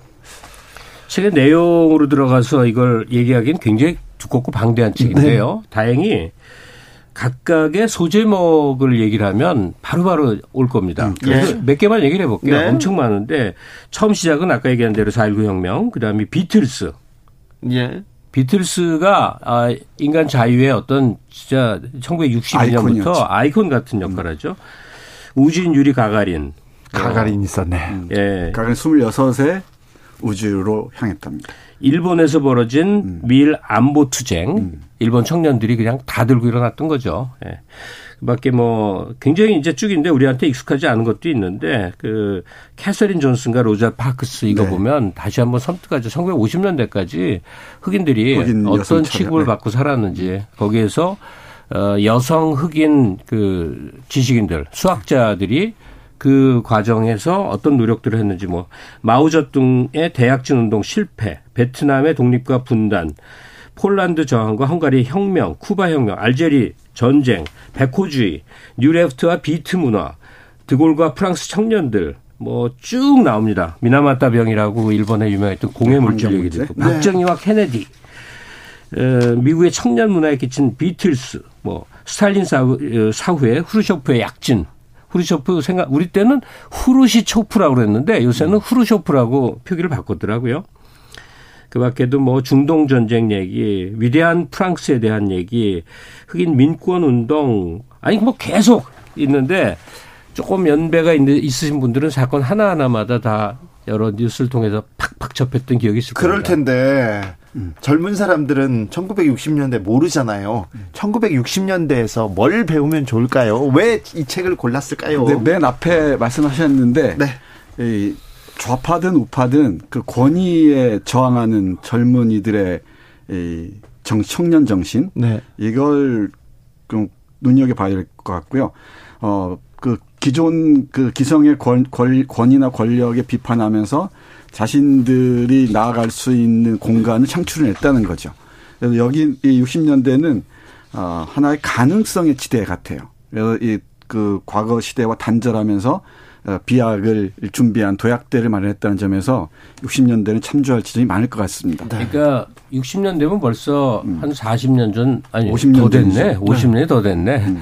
근데 꽤 오래 전이니까 그 그때 20대와 지금의 20대는 물론 다르겠죠. 음. 근데 이제 굳이 공통점을 찾아보자면 그 60년대 20대들도 앙시앙 레짐 구체제와 결별하고 새로운 시대를 만드는데 누구에게 기대를 하지 않고 자기들이 그냥 뛰쳐 나와서 해버렸거든요. 네. 그렇죠. 근데 지금 한국 또는 세계사에서 이 세상에 여러 가지 문제를 느낀다고 한다면 그것을 누구에게 촉구하지 말고 자신들이 당사자가 돼서 직접 행동을 한다. 저는 여기서 이 행동이 시위를 의미하는 게 아니에요. 시위도 물론 여러 가지 중에 하나겠지만 가령 권력이 필요하면 20대, 30대 국회의원들이 마구 나와야 되고 그렇죠. 각 사회 각 단위에서 중요한 역할을 하는 것들을 젊은 층들이 쟁취하는 겁니다.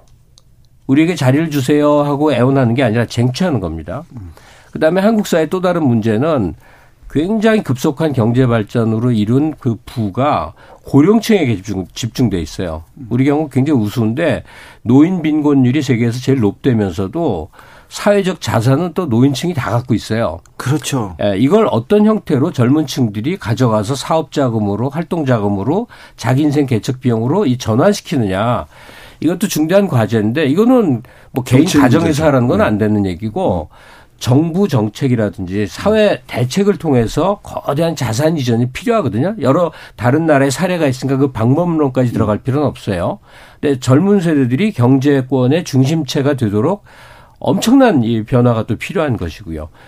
어, 어쨌든 뭐 요약해서 얘기를 하자면 어, 큰 변화가 필요한 한국 사회 모든 것이 성장도 이제 정체가 돼버리고 인구 절벽에 이르르고 국제 정세는 불안한 가운데 그동안 우리가 어, 성장 일변도를 걸어오던 모든 것이 지금 붕괴되고 있는 것 같은 상황 앞에서 안타까움과 답답함을 느낀다면 그걸 어른들의 일로 생각하지 말고 20대, 예, 30대, 경우에 따라서 40대까지 스스로 해결해야 된다.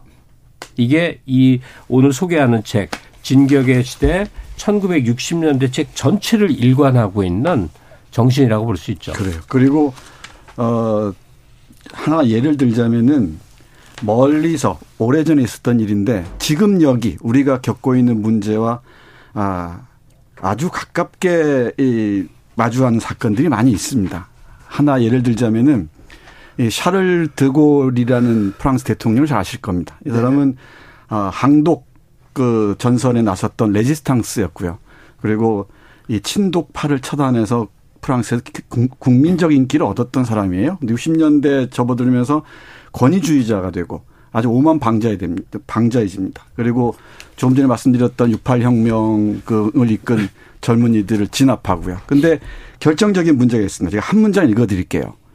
어, 제가 무슨 문장인지는 어, 여러분들이 판단하시기 바랍니다. 오늘 있었던 일과 연관, 연관이 됩니다.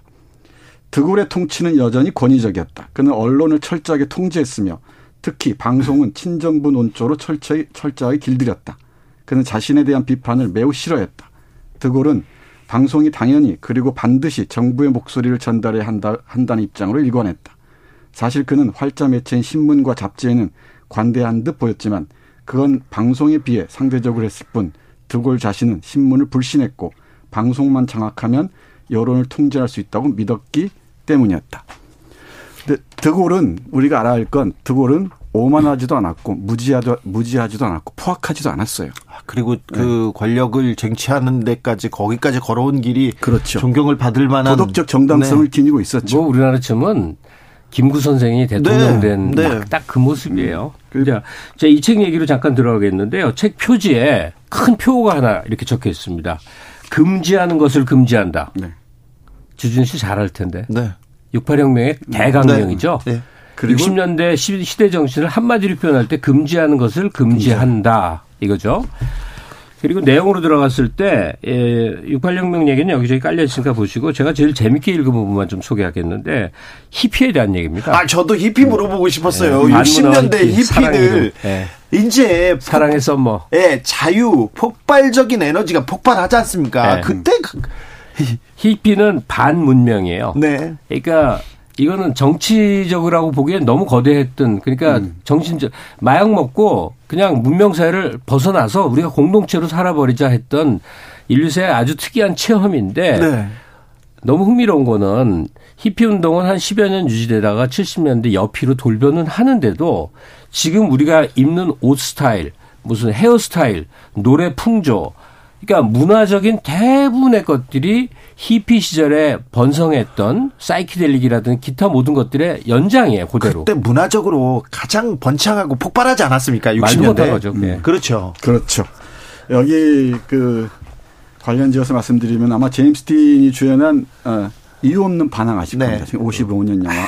그걸 비롯해서 어, 문학 좋아하시는 분들은 잘 를 좋아하실 텐데 예, 잭 캐로악의 길 위에서, 길 위에서 그리고 긴즈버그 시인의 울부짖음 이런 청년 문화 그리고 그 락의 전성기 아닙니까? 네. 예, 락 음악 좋아하시는 분들은 60년대에서 빠져나오기 힘드실 텐데 예, 이런 청년들이 그 세계를 비판하면서 새로운 세계를 끌어가려는 노력을 보여주는데 결정적인 이 그 방향성 중에 하나가 문화적 그, 그 변신이었던 네. 것이죠. 그러니까 정치혁명과 음. 전혀 다른 길로 그렇죠.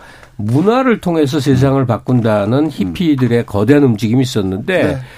그것이 뭐 새로운 나라를 만들고 혁명을 일으킨 게 아니라 사람들의 생활 문화에 너무나 광범위하게 영향을 미치고 있어요. 네. 사실 주진우 씨 저 분위기도 사실 히피의 연장이거든요. 네. 약간 좀 약간 저는 그래서 1960년대 산 선배들 있잖아요. 네. 부러워요.